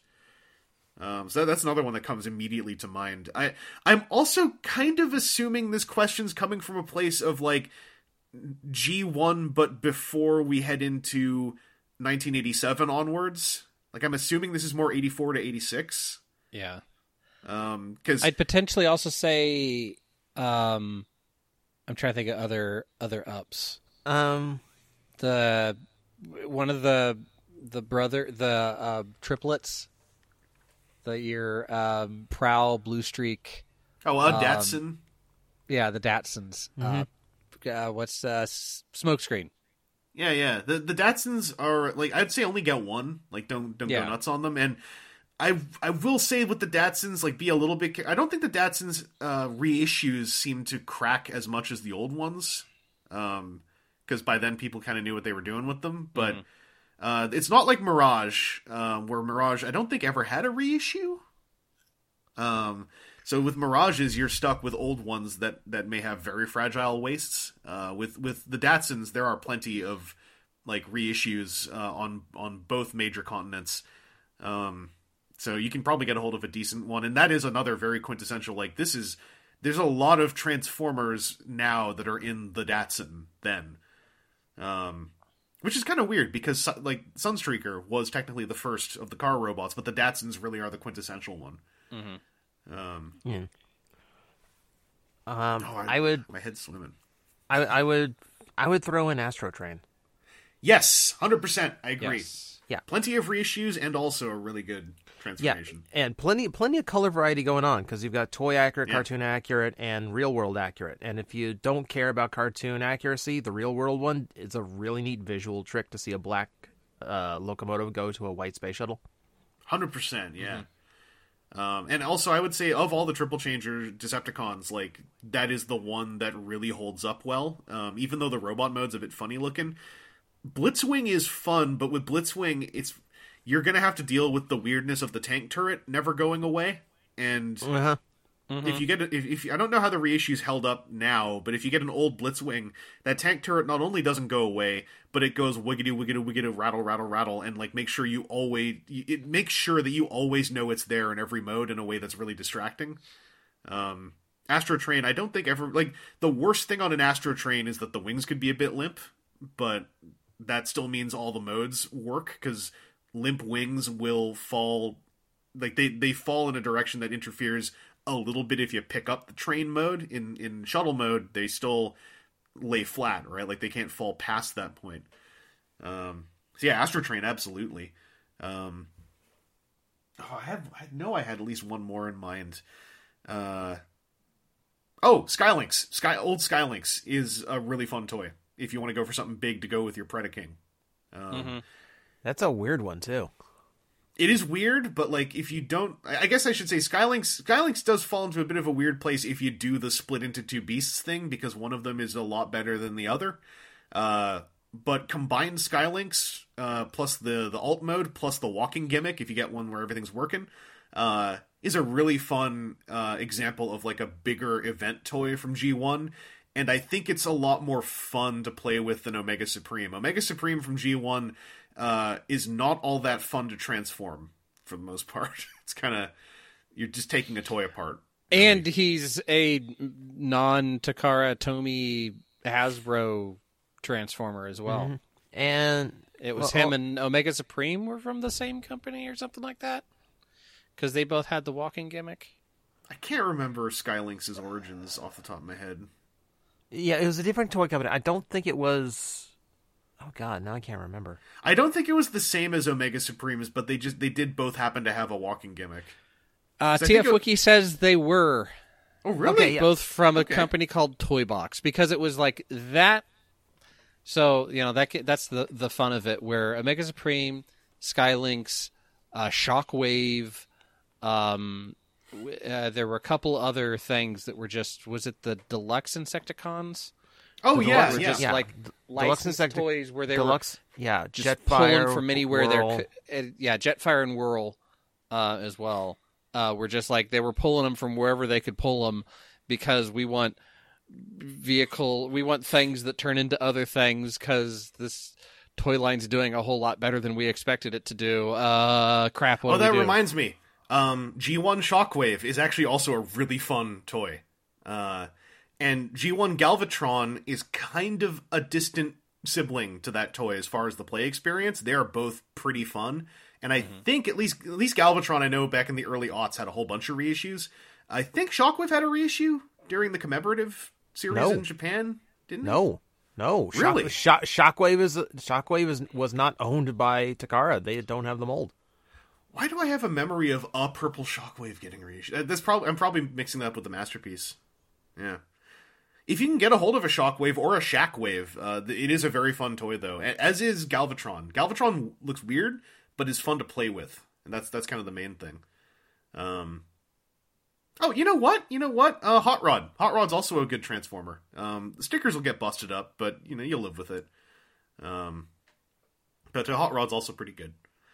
And uh yeah, I, I guess we could. We, there's still quite a tunnel one can fall down. The one last one I'll throw in is if you do go for Soundwave, you can't really go wrong with any of the Soundwave cassettes. Um, they're all very solid, playable little packages, and uh, most of the rare ones have been reissued to some degree now. Um, to the point where I think now the rarest ones are what like Slugfest and Overkill, maybe. Like just thinking unique molds because the Dino cassettes got all that love a couple years ago, and there's like plenty of copies of them starting to float around now. But really, any of them, any of them will will be solid, I think. Um, as for ones one should avoid, other than all those things that we laid out, uh, I would say like um, Trailbreaker and I, I like some of these toys. I'm going to say right up front, but Trailbreaker and Hoist, kind of a weird toy if you can't get them complete. Um, Sunstreaker, I like, but he's a very weird toy. Um, he's not really what you'll think of as a transformer. If you mess with Sunstreaker, he's a lot more of a piloted mecha toy as far as the play pattern. Ratchet and Ironhide are the obvious ones that if you don't like how weird they are, I don't think you'll really dig them that much. Uh, trying to think of something that, that might be a little bit like unexpected though. I know I've had unexpected disappointments with old toys now and then. Uh, the Seekers actually, that's another one where I'd say like, uh, those ones have piles of parts you have to keep track of for an experience that like is neat for one, but like don't go nuts trying to get lots of them. Yeah. Yeah, the Seekers are very odd because for as big as they are and as like for what they do, they have all of shoulder articulation and their hands are separate parts. Like their whole like lower arms are separate parts that you have to that don't have a place to go. They just kind of clip on these little tabs and Yeah. whoa if one of those little tabs breaks or you lose your left fist, then you're off looking for parts. Yeah. Uh, on on a somewhat similar note, if you go in for any headmaster, do not touch the arms. Oh, yeah, yeah, yeah. Yeah, any any headmaster's little arms are going to snap if you try to actually lift them up. So just unfold unfold the legs, and let them stand there. Yeah. Um, and this is sort of a tangent too, but if you see Power Masters uh, that just look neat and you're getting a good deal because maybe they're missing the Power Master, you don't need the Power Master. You can just push that button down. Um, so don't, don't worry too much about that. Trying to think of other fragile ones classically that we might have missed. Uh, really a lot like there there is a, a sort of wide level of fragility in that there are like a, the earlier you go the more that the toys were built on series of metal pins through plastic holes that sometimes were quite intricate and thin uh like I remember for years, like I had a jazz where, um, like just his head fell, his head and roof panel and upper body, and then the rest of him were Yeah. three pieces because one metal rod had come loose. Yeah, that's Um, a problem for jazz. There are a few kind of busted ones on the wall over there that Yeah. just just didn't make it well. Yeah, and uh, I, I think that we covered the major gold plastic ones to worry about. Um, I'm with, looking uh, through with- the first couple of years of other things. I'm having a hard time seeing anything else that's really like Megatron isn't nearly as neat as you'd think he is after the second time you've touched him. you got to get one from Japan who has the bullet shooting action because that is Yeah. twice as Yeah, novel. yeah, Um, g- yeah. Get the yeah. That's the uh, 16th anniversary release. Yeah. Um, I, I was also going to say if you do delve into Pretenders, they are very fun. Um, I think Pretenders are very underrated. Uh, just be careful of the soft plastic bits. The belts on some of the the big Autobot ones and the helmets on some of the big Decepticon ones can be a little bit molty. Like they can get a little bit sticky over time if they've been exposed to the elements for too long. Um, but actually, the smaller Pretenders are very solid Transformers toys. Uh, aside from the one who's got gold plastic in him, and I forgot which one he is, the Mega and Ultra Pretenders are also pretty darn fun if you're into the way that they look. Yeah, except except the Ultra Pretenders were both 50% gold plastic. Oh, both of them were? Yep. Oh. Because I because I, remember getting Skyhammer and getting it like very carefully transforming it once and then tr- immediately trading it away. Like, Sadness. get get away from me now. Oh, man. Um, well, that aside, I guess. Uh, yeah, I, ho- I hope that answered your question. I feel like we did kind of like hit a whole lot of uh, the stuff we wanted to, to get through there. Um, I'll go to our other listener question uh, for this one, which comes from Rennie Dragon, who says, Hello, Lord Vangelist and the Podcasticons. My favorite characters in various TF fictions have always been the Misfits. Uh, not the band, but the, the characters. Particular favorites from G1 are Blue Streak, PTSD, Sideswipe, Dirty Fighter, Sunstreaker, Narcissistic, and Tracks, Vane. Also, G1 Skids, because poor boy has needed the attention he's finally getting. IDW Skids is fantastic, as are all the Lost Light members, because they're all misfits. The question is, based on just their personalities, draw from whatever fiction you want, which screwheads do you think would be unlikely friends? Since I want your answers, I won't offer mine, but I think the thread is a great place for answers. You can take screwheads to mean whatever you like. Um, I feel like we like this is one that's almost easier for me to do when someone hasn't asked me because it's where my mental process goes a lot of the time. Uh, but now that I'm thinking about it, I'm like, uh oh. Because the first place I go is Blaze Master is my favorite quote unquote screwhead because he's a Micromaster pyromaniac Autobot who's tremendously cruel. But I'm not sure who I match him with. Uh, TJ, I heard you were saying something there. Uh, yeah, just like I, I'm trying to throw similar characters into my head a little bit. Uh, I'm not sure what uh, what actually counts as misfit here. Um, just I because guess because uh, because because uh, let's, let's be fair. The examples are stated as are pretty like central characters. Like yeah. So we'll just roll with that. Um, yeah, uh, RID fifteen strong arm. Who I, I I really hope is one of those those characters that like escapes the original fiction. Uh, I kind of want to see her and IDW one Magnus together. Just see what Yeah. a hard time they give everybody over sticking to every rule ever. Yeah, that would that would be uh that'd be a good pairing. That that I mean, she feels like she's rife to appear in in like a legacy format, like the the stuff that they're doing upcoming. Yeah, Uh and like so like that plus uh you know, like some kind of um how do you put it? Evergreen Magnus feels like a, a, pairing that is that's you know made to happen. I could see that completely. Um, I'm just pulling a name here, uh, but I was going to say Blazemaster and Drench. I think would be mine you got Blazemaster, a tiny helicopter who wants to burn everyone alive, and you got Drench, whose name is Drench and has a water gun and is like, "Dog, calm down." like, dog, calm down.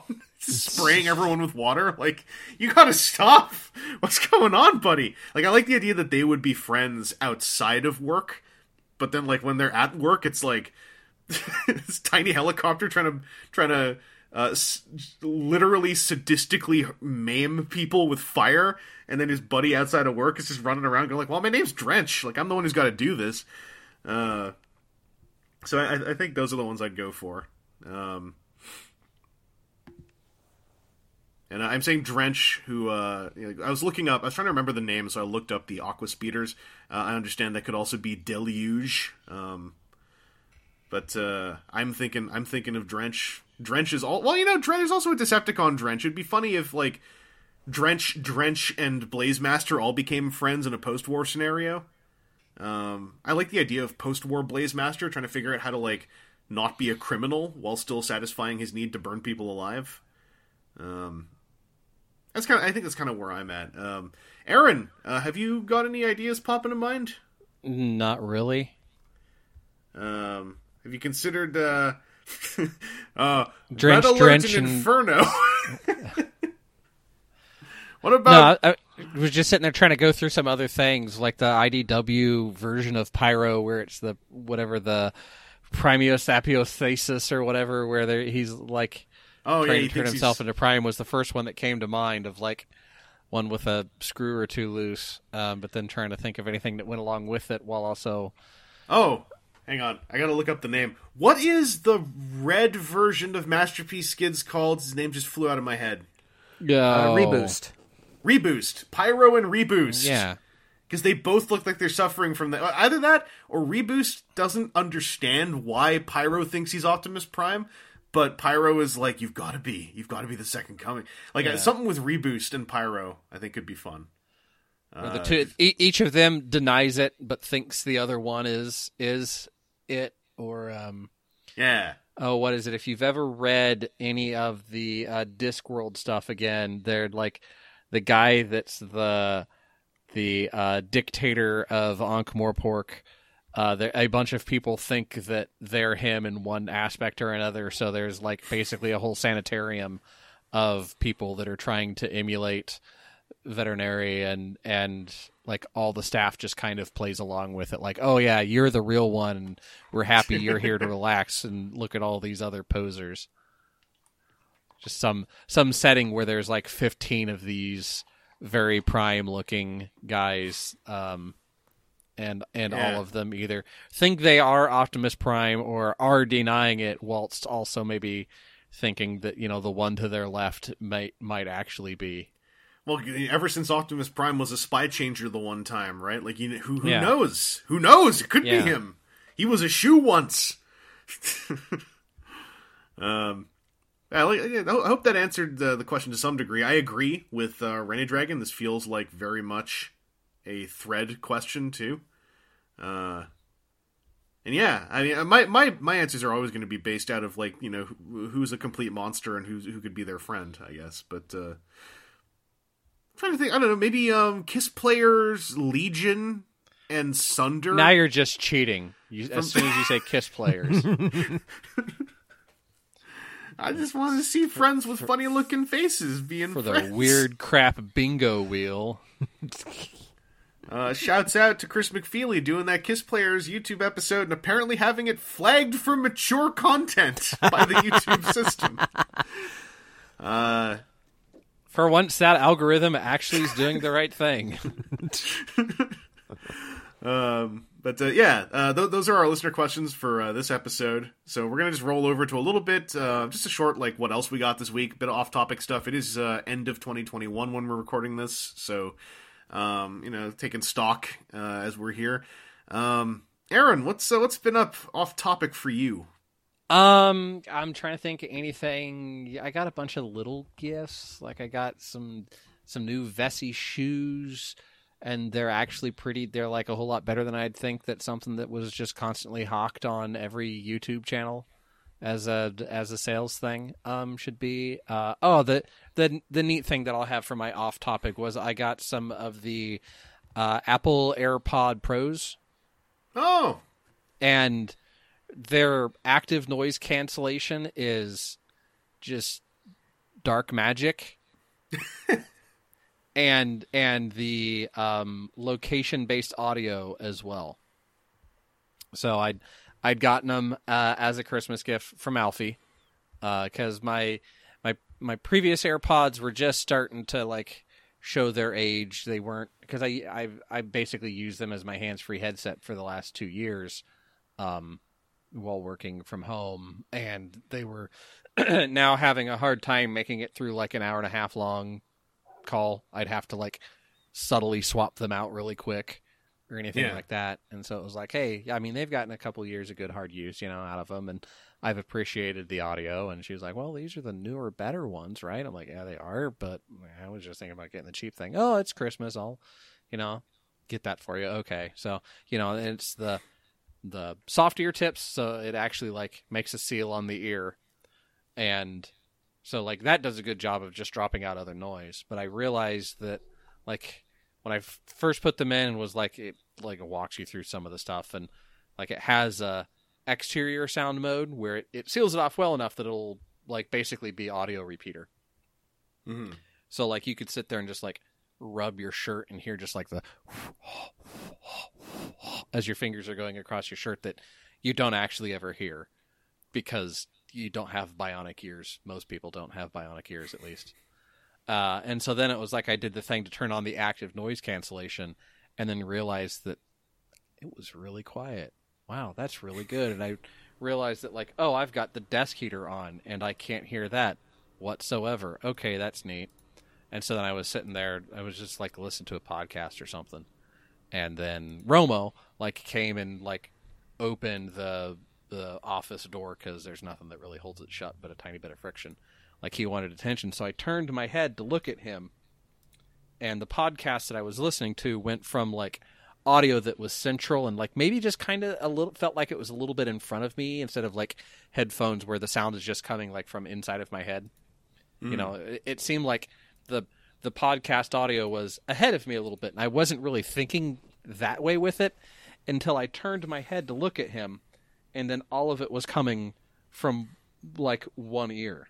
That's super. That's super neat. But my immediate question is also like, so what?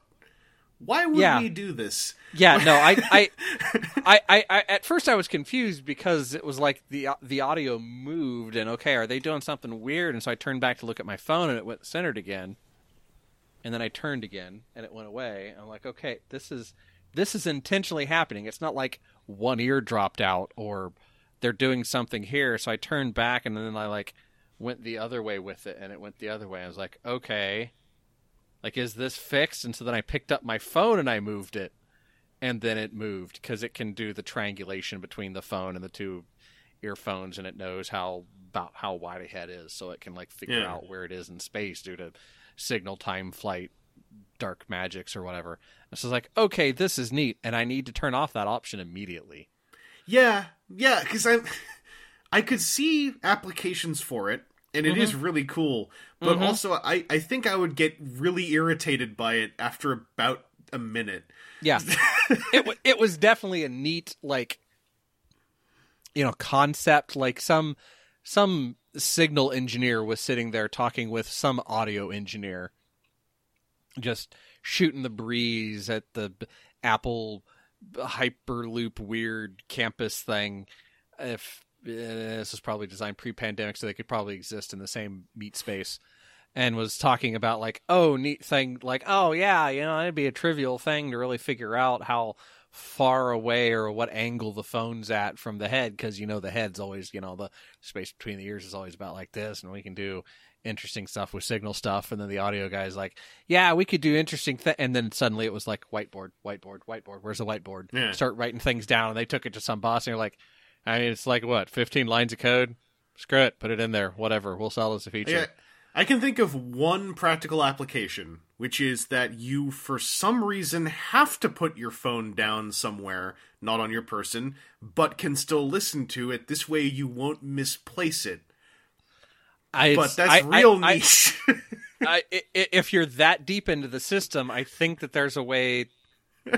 I, I don't think you can do the find my the other way from the headphones back to the phone, but like Yeah. my my watch, I can I can I can push a button on my watch and make my phone make noise. And if you're dumb enough to have bought you know one one of these things, you're probably going to start getting into the system and and be able to go from there. well, you or- know, or there's, there's or have pockets.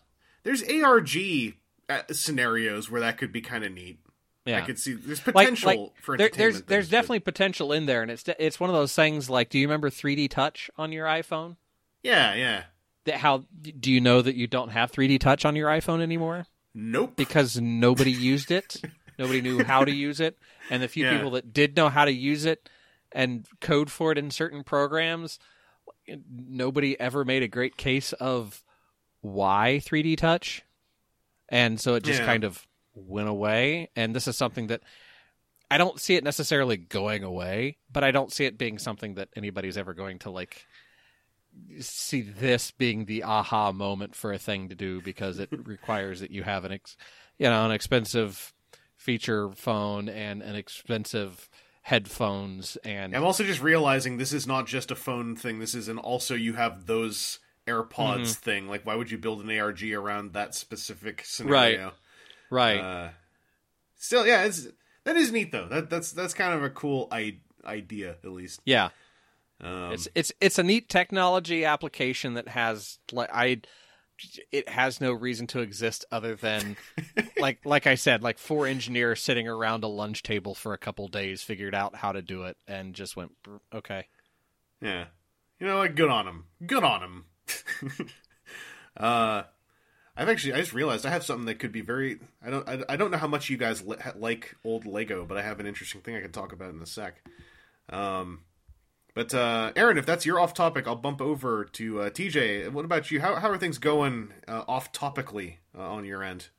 So, despite it being after Christmas, I don't have a whole lot of off topic just because, well, uh, thank you, Amazon, for screwing up almost every single order. You're So- welcome. Oh, where Amazon was just in here. Weird, weird. yeah, so Christmas is on delay, essentially. Yeah. But Eh. uh, for what I have that I can talk about, because it's stuff that's out of the box and does not need to be assembled, um, uh, I added to my Beast Box collection with Reaper, the Mantis. Ooh, nice. Ooh, who's exceptionally nice. Um, strangely enough, uh, little legs on this thing thinner than anything on a on a vintage Beast Wars toy, but still manages to hold the insect up with no problem. That's I. I would just chalk that up to my general experience with Beast Box's well-made stuff. Yep, Yeah, that sounds on par. yeah. Uh, not too complicated to get into cube mode. Uh, I could do this one without instructions. Um, I do like a lot of the little solutions that it has for tucking away parts. He's got the little like wobbly antennas that uh, aren't going to break on you. And yeah, he's just delightful. Like weight, like waist and neck articulation gives you a lot of range and like subtle posability. Like uh, the uh, the the like the abdomen can raise up and down. Uh, like he's got like lots of little like lots of little wing panels you can manipulate. Uh, lots of range in the legs. Like he, he's a he's got a lot of like subtlety to the way you can pose him that makes him just really really fun. Like if you want like if if you want that like the Japanese Zen style mantis that just kind of chills out in his little cage, you can do that. If you want the one that's about to murder its mate, you can do that too. It's it's a weird thing to think about, like mantis posability. Like we've hit we hit that with beast transformers all the time. When you get to a beast mode that tries to do articulation, and it's like this works differently than bipedal human. Yeah. Uh, It's an interesting creature to have articulation because it is an insect, but two of its legs are not actually legs. They are they function more like arms. So it's got to have actual arm articulation on top of being essentially a quadruped. yeah, yeah. Oh, man. Also, j- this is a bit of a tangent, but just in general. Every time I hear about Beastbox, boy, I want to just go get right back into Beastbox. I wish Yeah, I had I- I- infinite money just for Beastbox. Yeah, I'm in, try- in, in my cleanup, I, I came across my couple things of Beast Box, and I was like, I want to buy all of these, but I also kind of don't That's want the thing. all Is like of these. I, I'm trying to very carefully cherry pick them because that's a rabbit hole I could very easily fall into. I've always had this like, I, I think it was Soundwaves tapes that just ingrained this thing in me. Like I'm fascinated by things that can trans all transform into the same thing but look completely different when they are not that thing. and Beastbox is like probably the greatest realization of that idea um, in in like toys. Uh, It's everything the Candroids were. It's everything that the Disc Animals were from uh, from Yep. the Pair of Kamen Rider series. But Yep. like, it's playable in the in the non shape mode, the way that those ones never really were as much. Uh, yeah, it's one of these days. Like I saw some Beastbox stuff at TFCon. Thankfully, it was all the licensed stuff, which is like the ones I was able to talk myself out of altogether. Nothing wrong with them, but like in order to to to kind of scratch a few off the list prematurely, I was like, I'm going to avoid the licensed ones. Um, I did for a second think one of them was one of the combining ones, like the two cubes that combine together things, and I'm I'm really after those. I think so. Uh, that almost became a problem, but uh, I was able to avoid it. Um, and uh, yeah, talking about Beastbox always gets me going. Um, but uh, yeah, uh, I, shall shall I go to my off-topic thing that's very Lego related because it's it's some Lego history stuff. Sure. Um, which I don't usually get to talk about. Uh, Cherry Bomb Toys, uh, local to the BC uh, Victoria area, are some very cool folks. And one thing they, they took on back in 2019 is I brought them a whole ton of my old Lego sets, and I said which I said which ones I wanted to keep, and uh, and that like I'll I'll you know we'll, I'll, I'll trade the rest of them in if they can you know sort basically what's there and what isn't and etc. And one of the things they told me was like I had a Blacktron set in there, and they said it was missing some bits, but they could hold on to it and uh, try to piece it back together and let me know when it when they have been able to. And then you know a pandemic happened, and I kind of forgot about a lot of this. Um, but I got a message from them a, a couple months ago that they pieced it together, and so since I'm visiting my mom, I, I swung by to also say hello uh, to the fine folks at Cherry Bomb, see the National Toy Museum again. Hello, is- give me my bricks, you sons of bitches. which has, has shifted up a bit. But they also passed me this complete set, uh, the Blacktron Alienator. Um, which, Yes.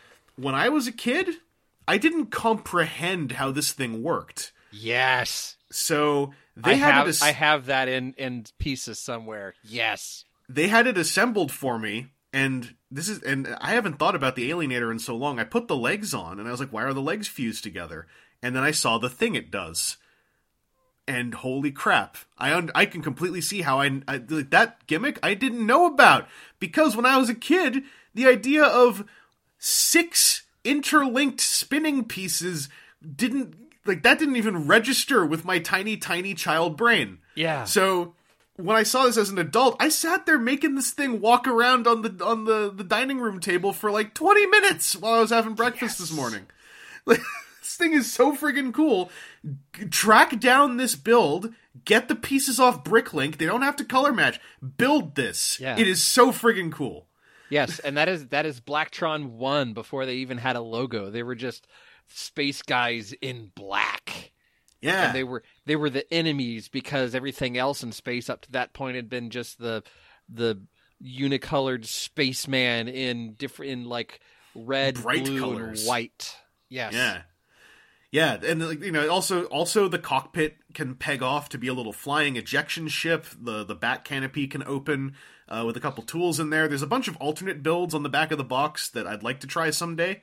Um, Yeah, that was back when when when the alternate builds were just like they slapped some stuff together. There's no instructions for it. You figured out your, yourself. Yeah. But uh that said, like like holy crap, the the I just the imagination that it would take to even come up with and I can't even describe this in words how this works cuz it's not like it walks, but it also is. It's just like there are two sets of there are two sets of legs and they're able to s to move in unison on six spinning 2 by 2s Uh-huh. and even in the photo, it's not really obvious how that works.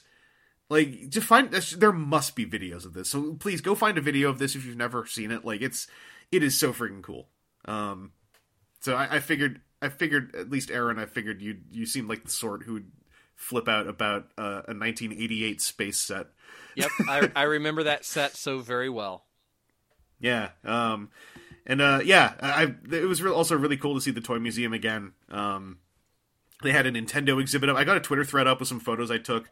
Um, I will say also now that I've kind of said a few times that I, I went to visit my mom. Uh, this this was a trip that was very carefully considered and then reconsidered many times, and uh, nothing is be, like is being done as safely as possible with as little contact with anyone else as possible uh, beforehand as well. Um, and uh, so far so good. Uh, a blizzard landed the day after I got here, and I'm um, frankly really thankful I was here to make sure my mom's okay. Given that in uh, in Victoria, when there's half a foot of snow, that can shut the entire city down um, because this town is not built to be ready for any kind of snow. Um, so uh, yeah, I, I but yeah, there, there is obviously not to get into too much a topic that is uh, probably considered politics and thus not discussable on TFW. Uh, I, this there was a lot of worry I had before uh, heading over here, but um, so far so good, and uh, we're not doing the usual thing of um, you know things that would expose you to tons of people. Um, this is a big old house full of memories uh, that I can dig through, and one of those memories happens to be some Lego stuff. Uh, also, just briefly, I'll say off topic. Uh, I got some fun board game things from my fam, um, just via in the mail. Uh, you know, hung out and then opened it up on the twenty fourth as we do.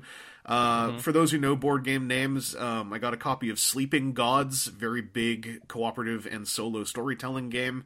Um, when I got over here, it turns out my, as a, as a thing, my brother had sent something over to here. Um, so I also got Kepler uh, 3042, which is a Euro ass Euro game set in space, uh, where you're collecting resources uh, and not interacting heavily with your opponents. But I kind of like those games too. Um, and I just picked up uh, a, a super discounted sealed copy of uh, Adrenaline, a first-person shooter board game for three to five players. Uh, it was marked down to under 20 bucks, and a solo mode was put out for it at the start of the pandemic by the developer. So I figured for under 20 bucks, why not have a go at it? And then I discovered it has five miniatures inside, so I basically won. So go me. Um, and this is more on topic, but I should say because I, I don't think I, I I think that uh, I have more to report now.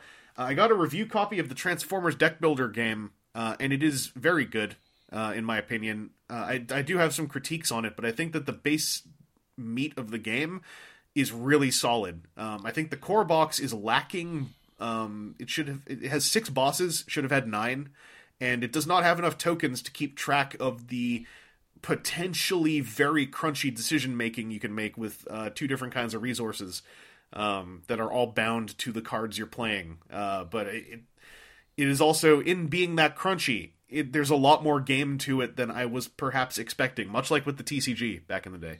Yeah, So, uh, I I also have that. Um, I haven't played it yet. I I opened it up, was going to do it on one of our twelve hour game days, and then realized that there was quite a bit that I wanted to learn, and I didn't want to say, okay, now hold on while I get this next step figured out a ton.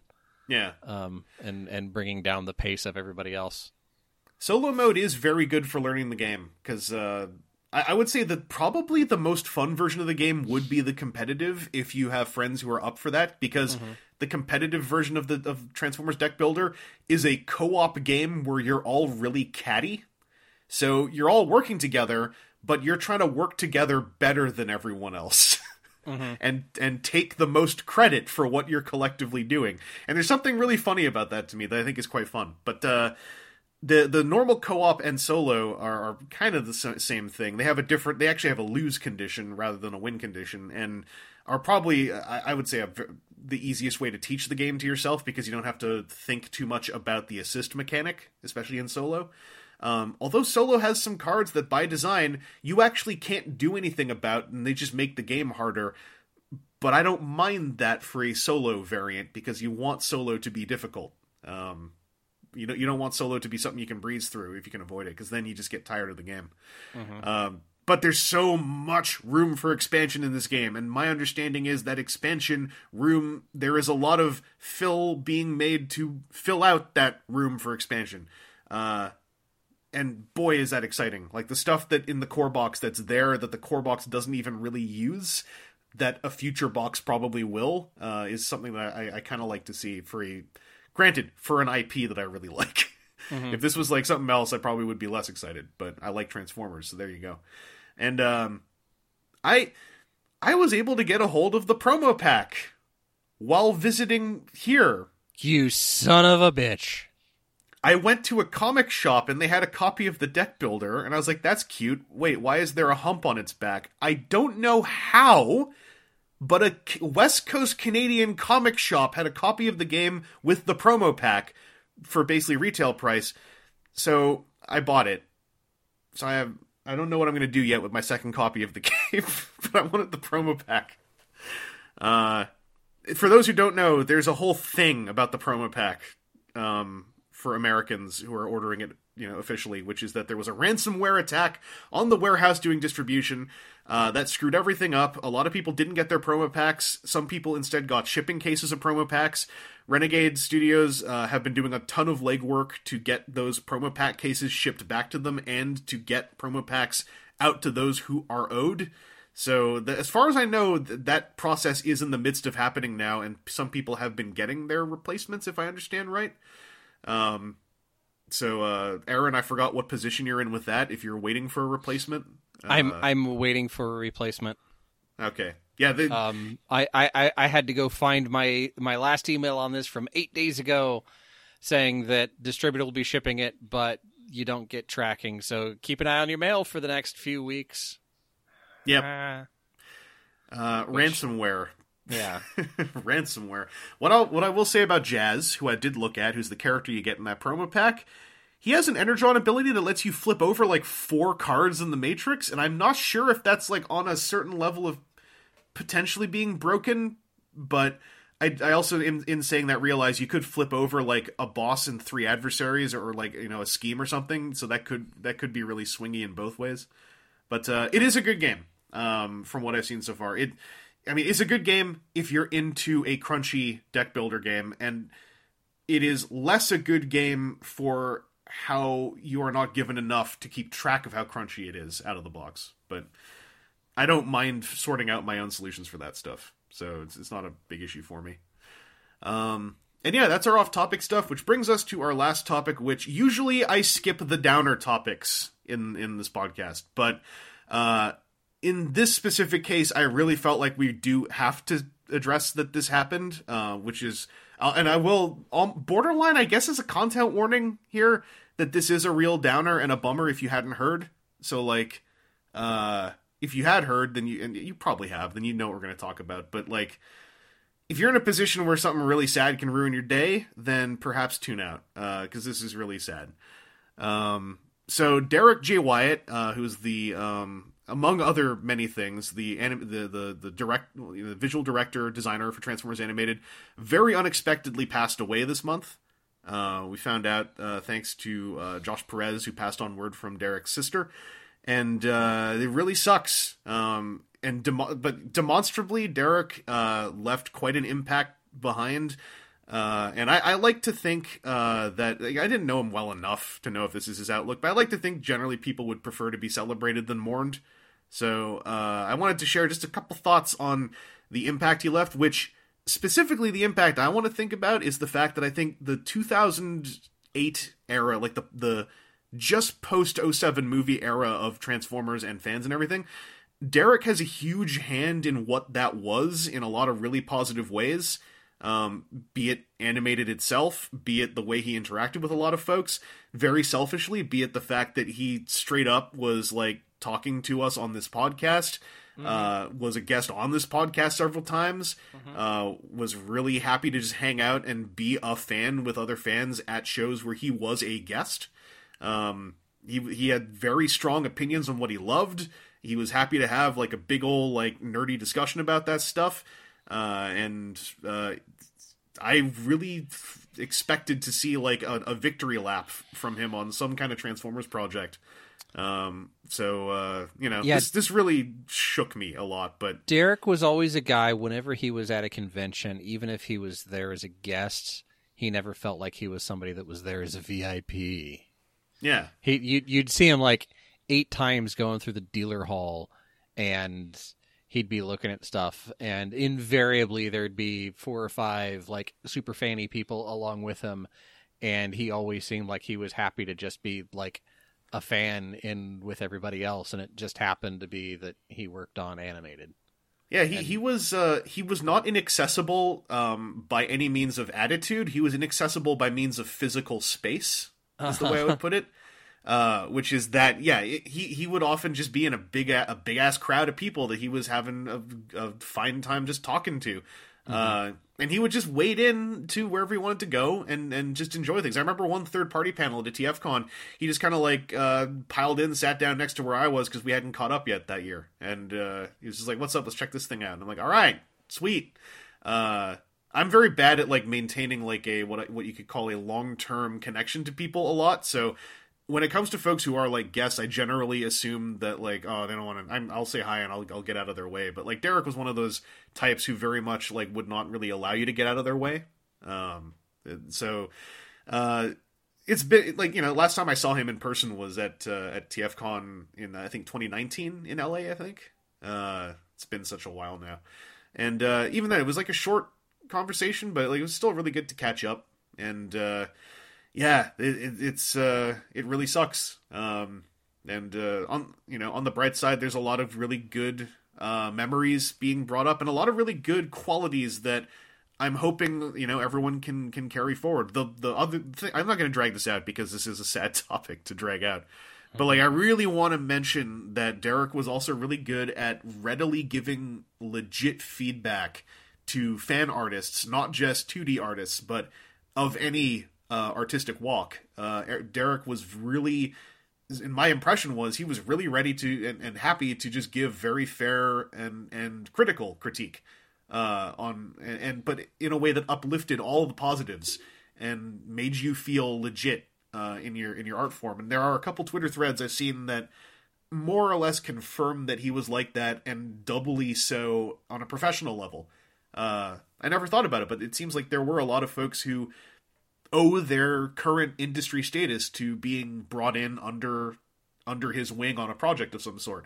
It mm-hmm. sounds like he I didn't know this, but it sounds like he personally invited invite's a weird word, but he basically was opening the door for a lot of fan artists to come into his industry.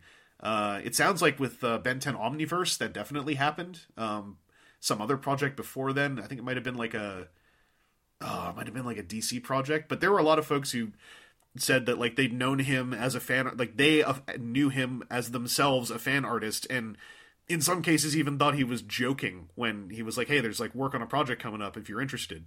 Um and there, there's plenty more stories like that but like that's definitely something to carry forward. Uh, that's a quality I, I really appreciate um and that i definitely want to carry forward but like just just to not safeguard your own knowledge and to readily open the door for more people and share your knowledge and share your position as much as possible uh, is really commendable uh, among among many other things.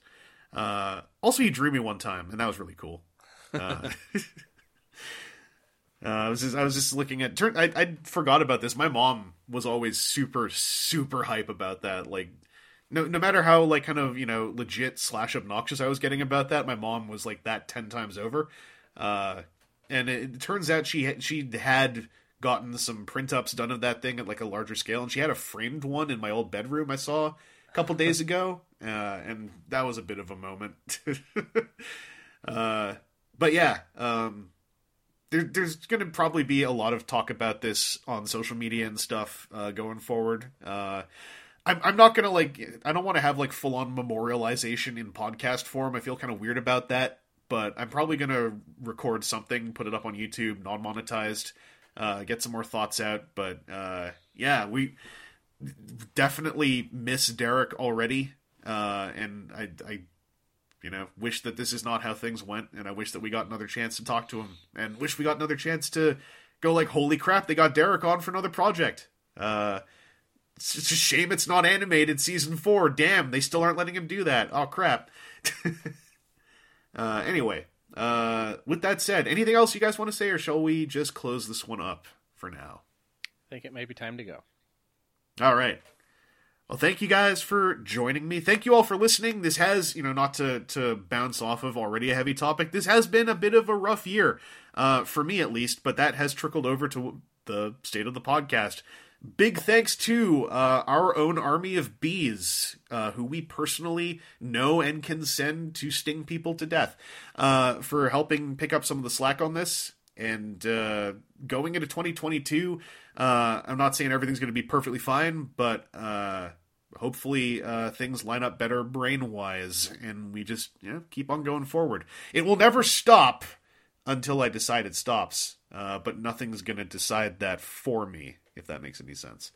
Uh, nor will Aaron or TJ decide that. Like I, I, I know I'm sounding like they have agency in this, but like they will be forced to continue podcasting for the Yeah, yeah, we're, we're helpless. Please send, please send help. Uh, you can't you can't help them. It's futile. Don't send help. There's nothing you can do. uh, but yeah, we'll talk to you later. Um, I, I hope that uh, the fresh year uh, brings something positive to you. Uh, and uh, you know, we'll talk. Stay safe. Stay alive for me, please. And uh, have a good one. What the fuck's going on down there? T, T.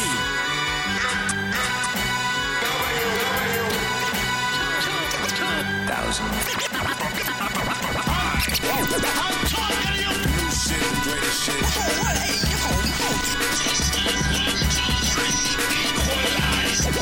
Add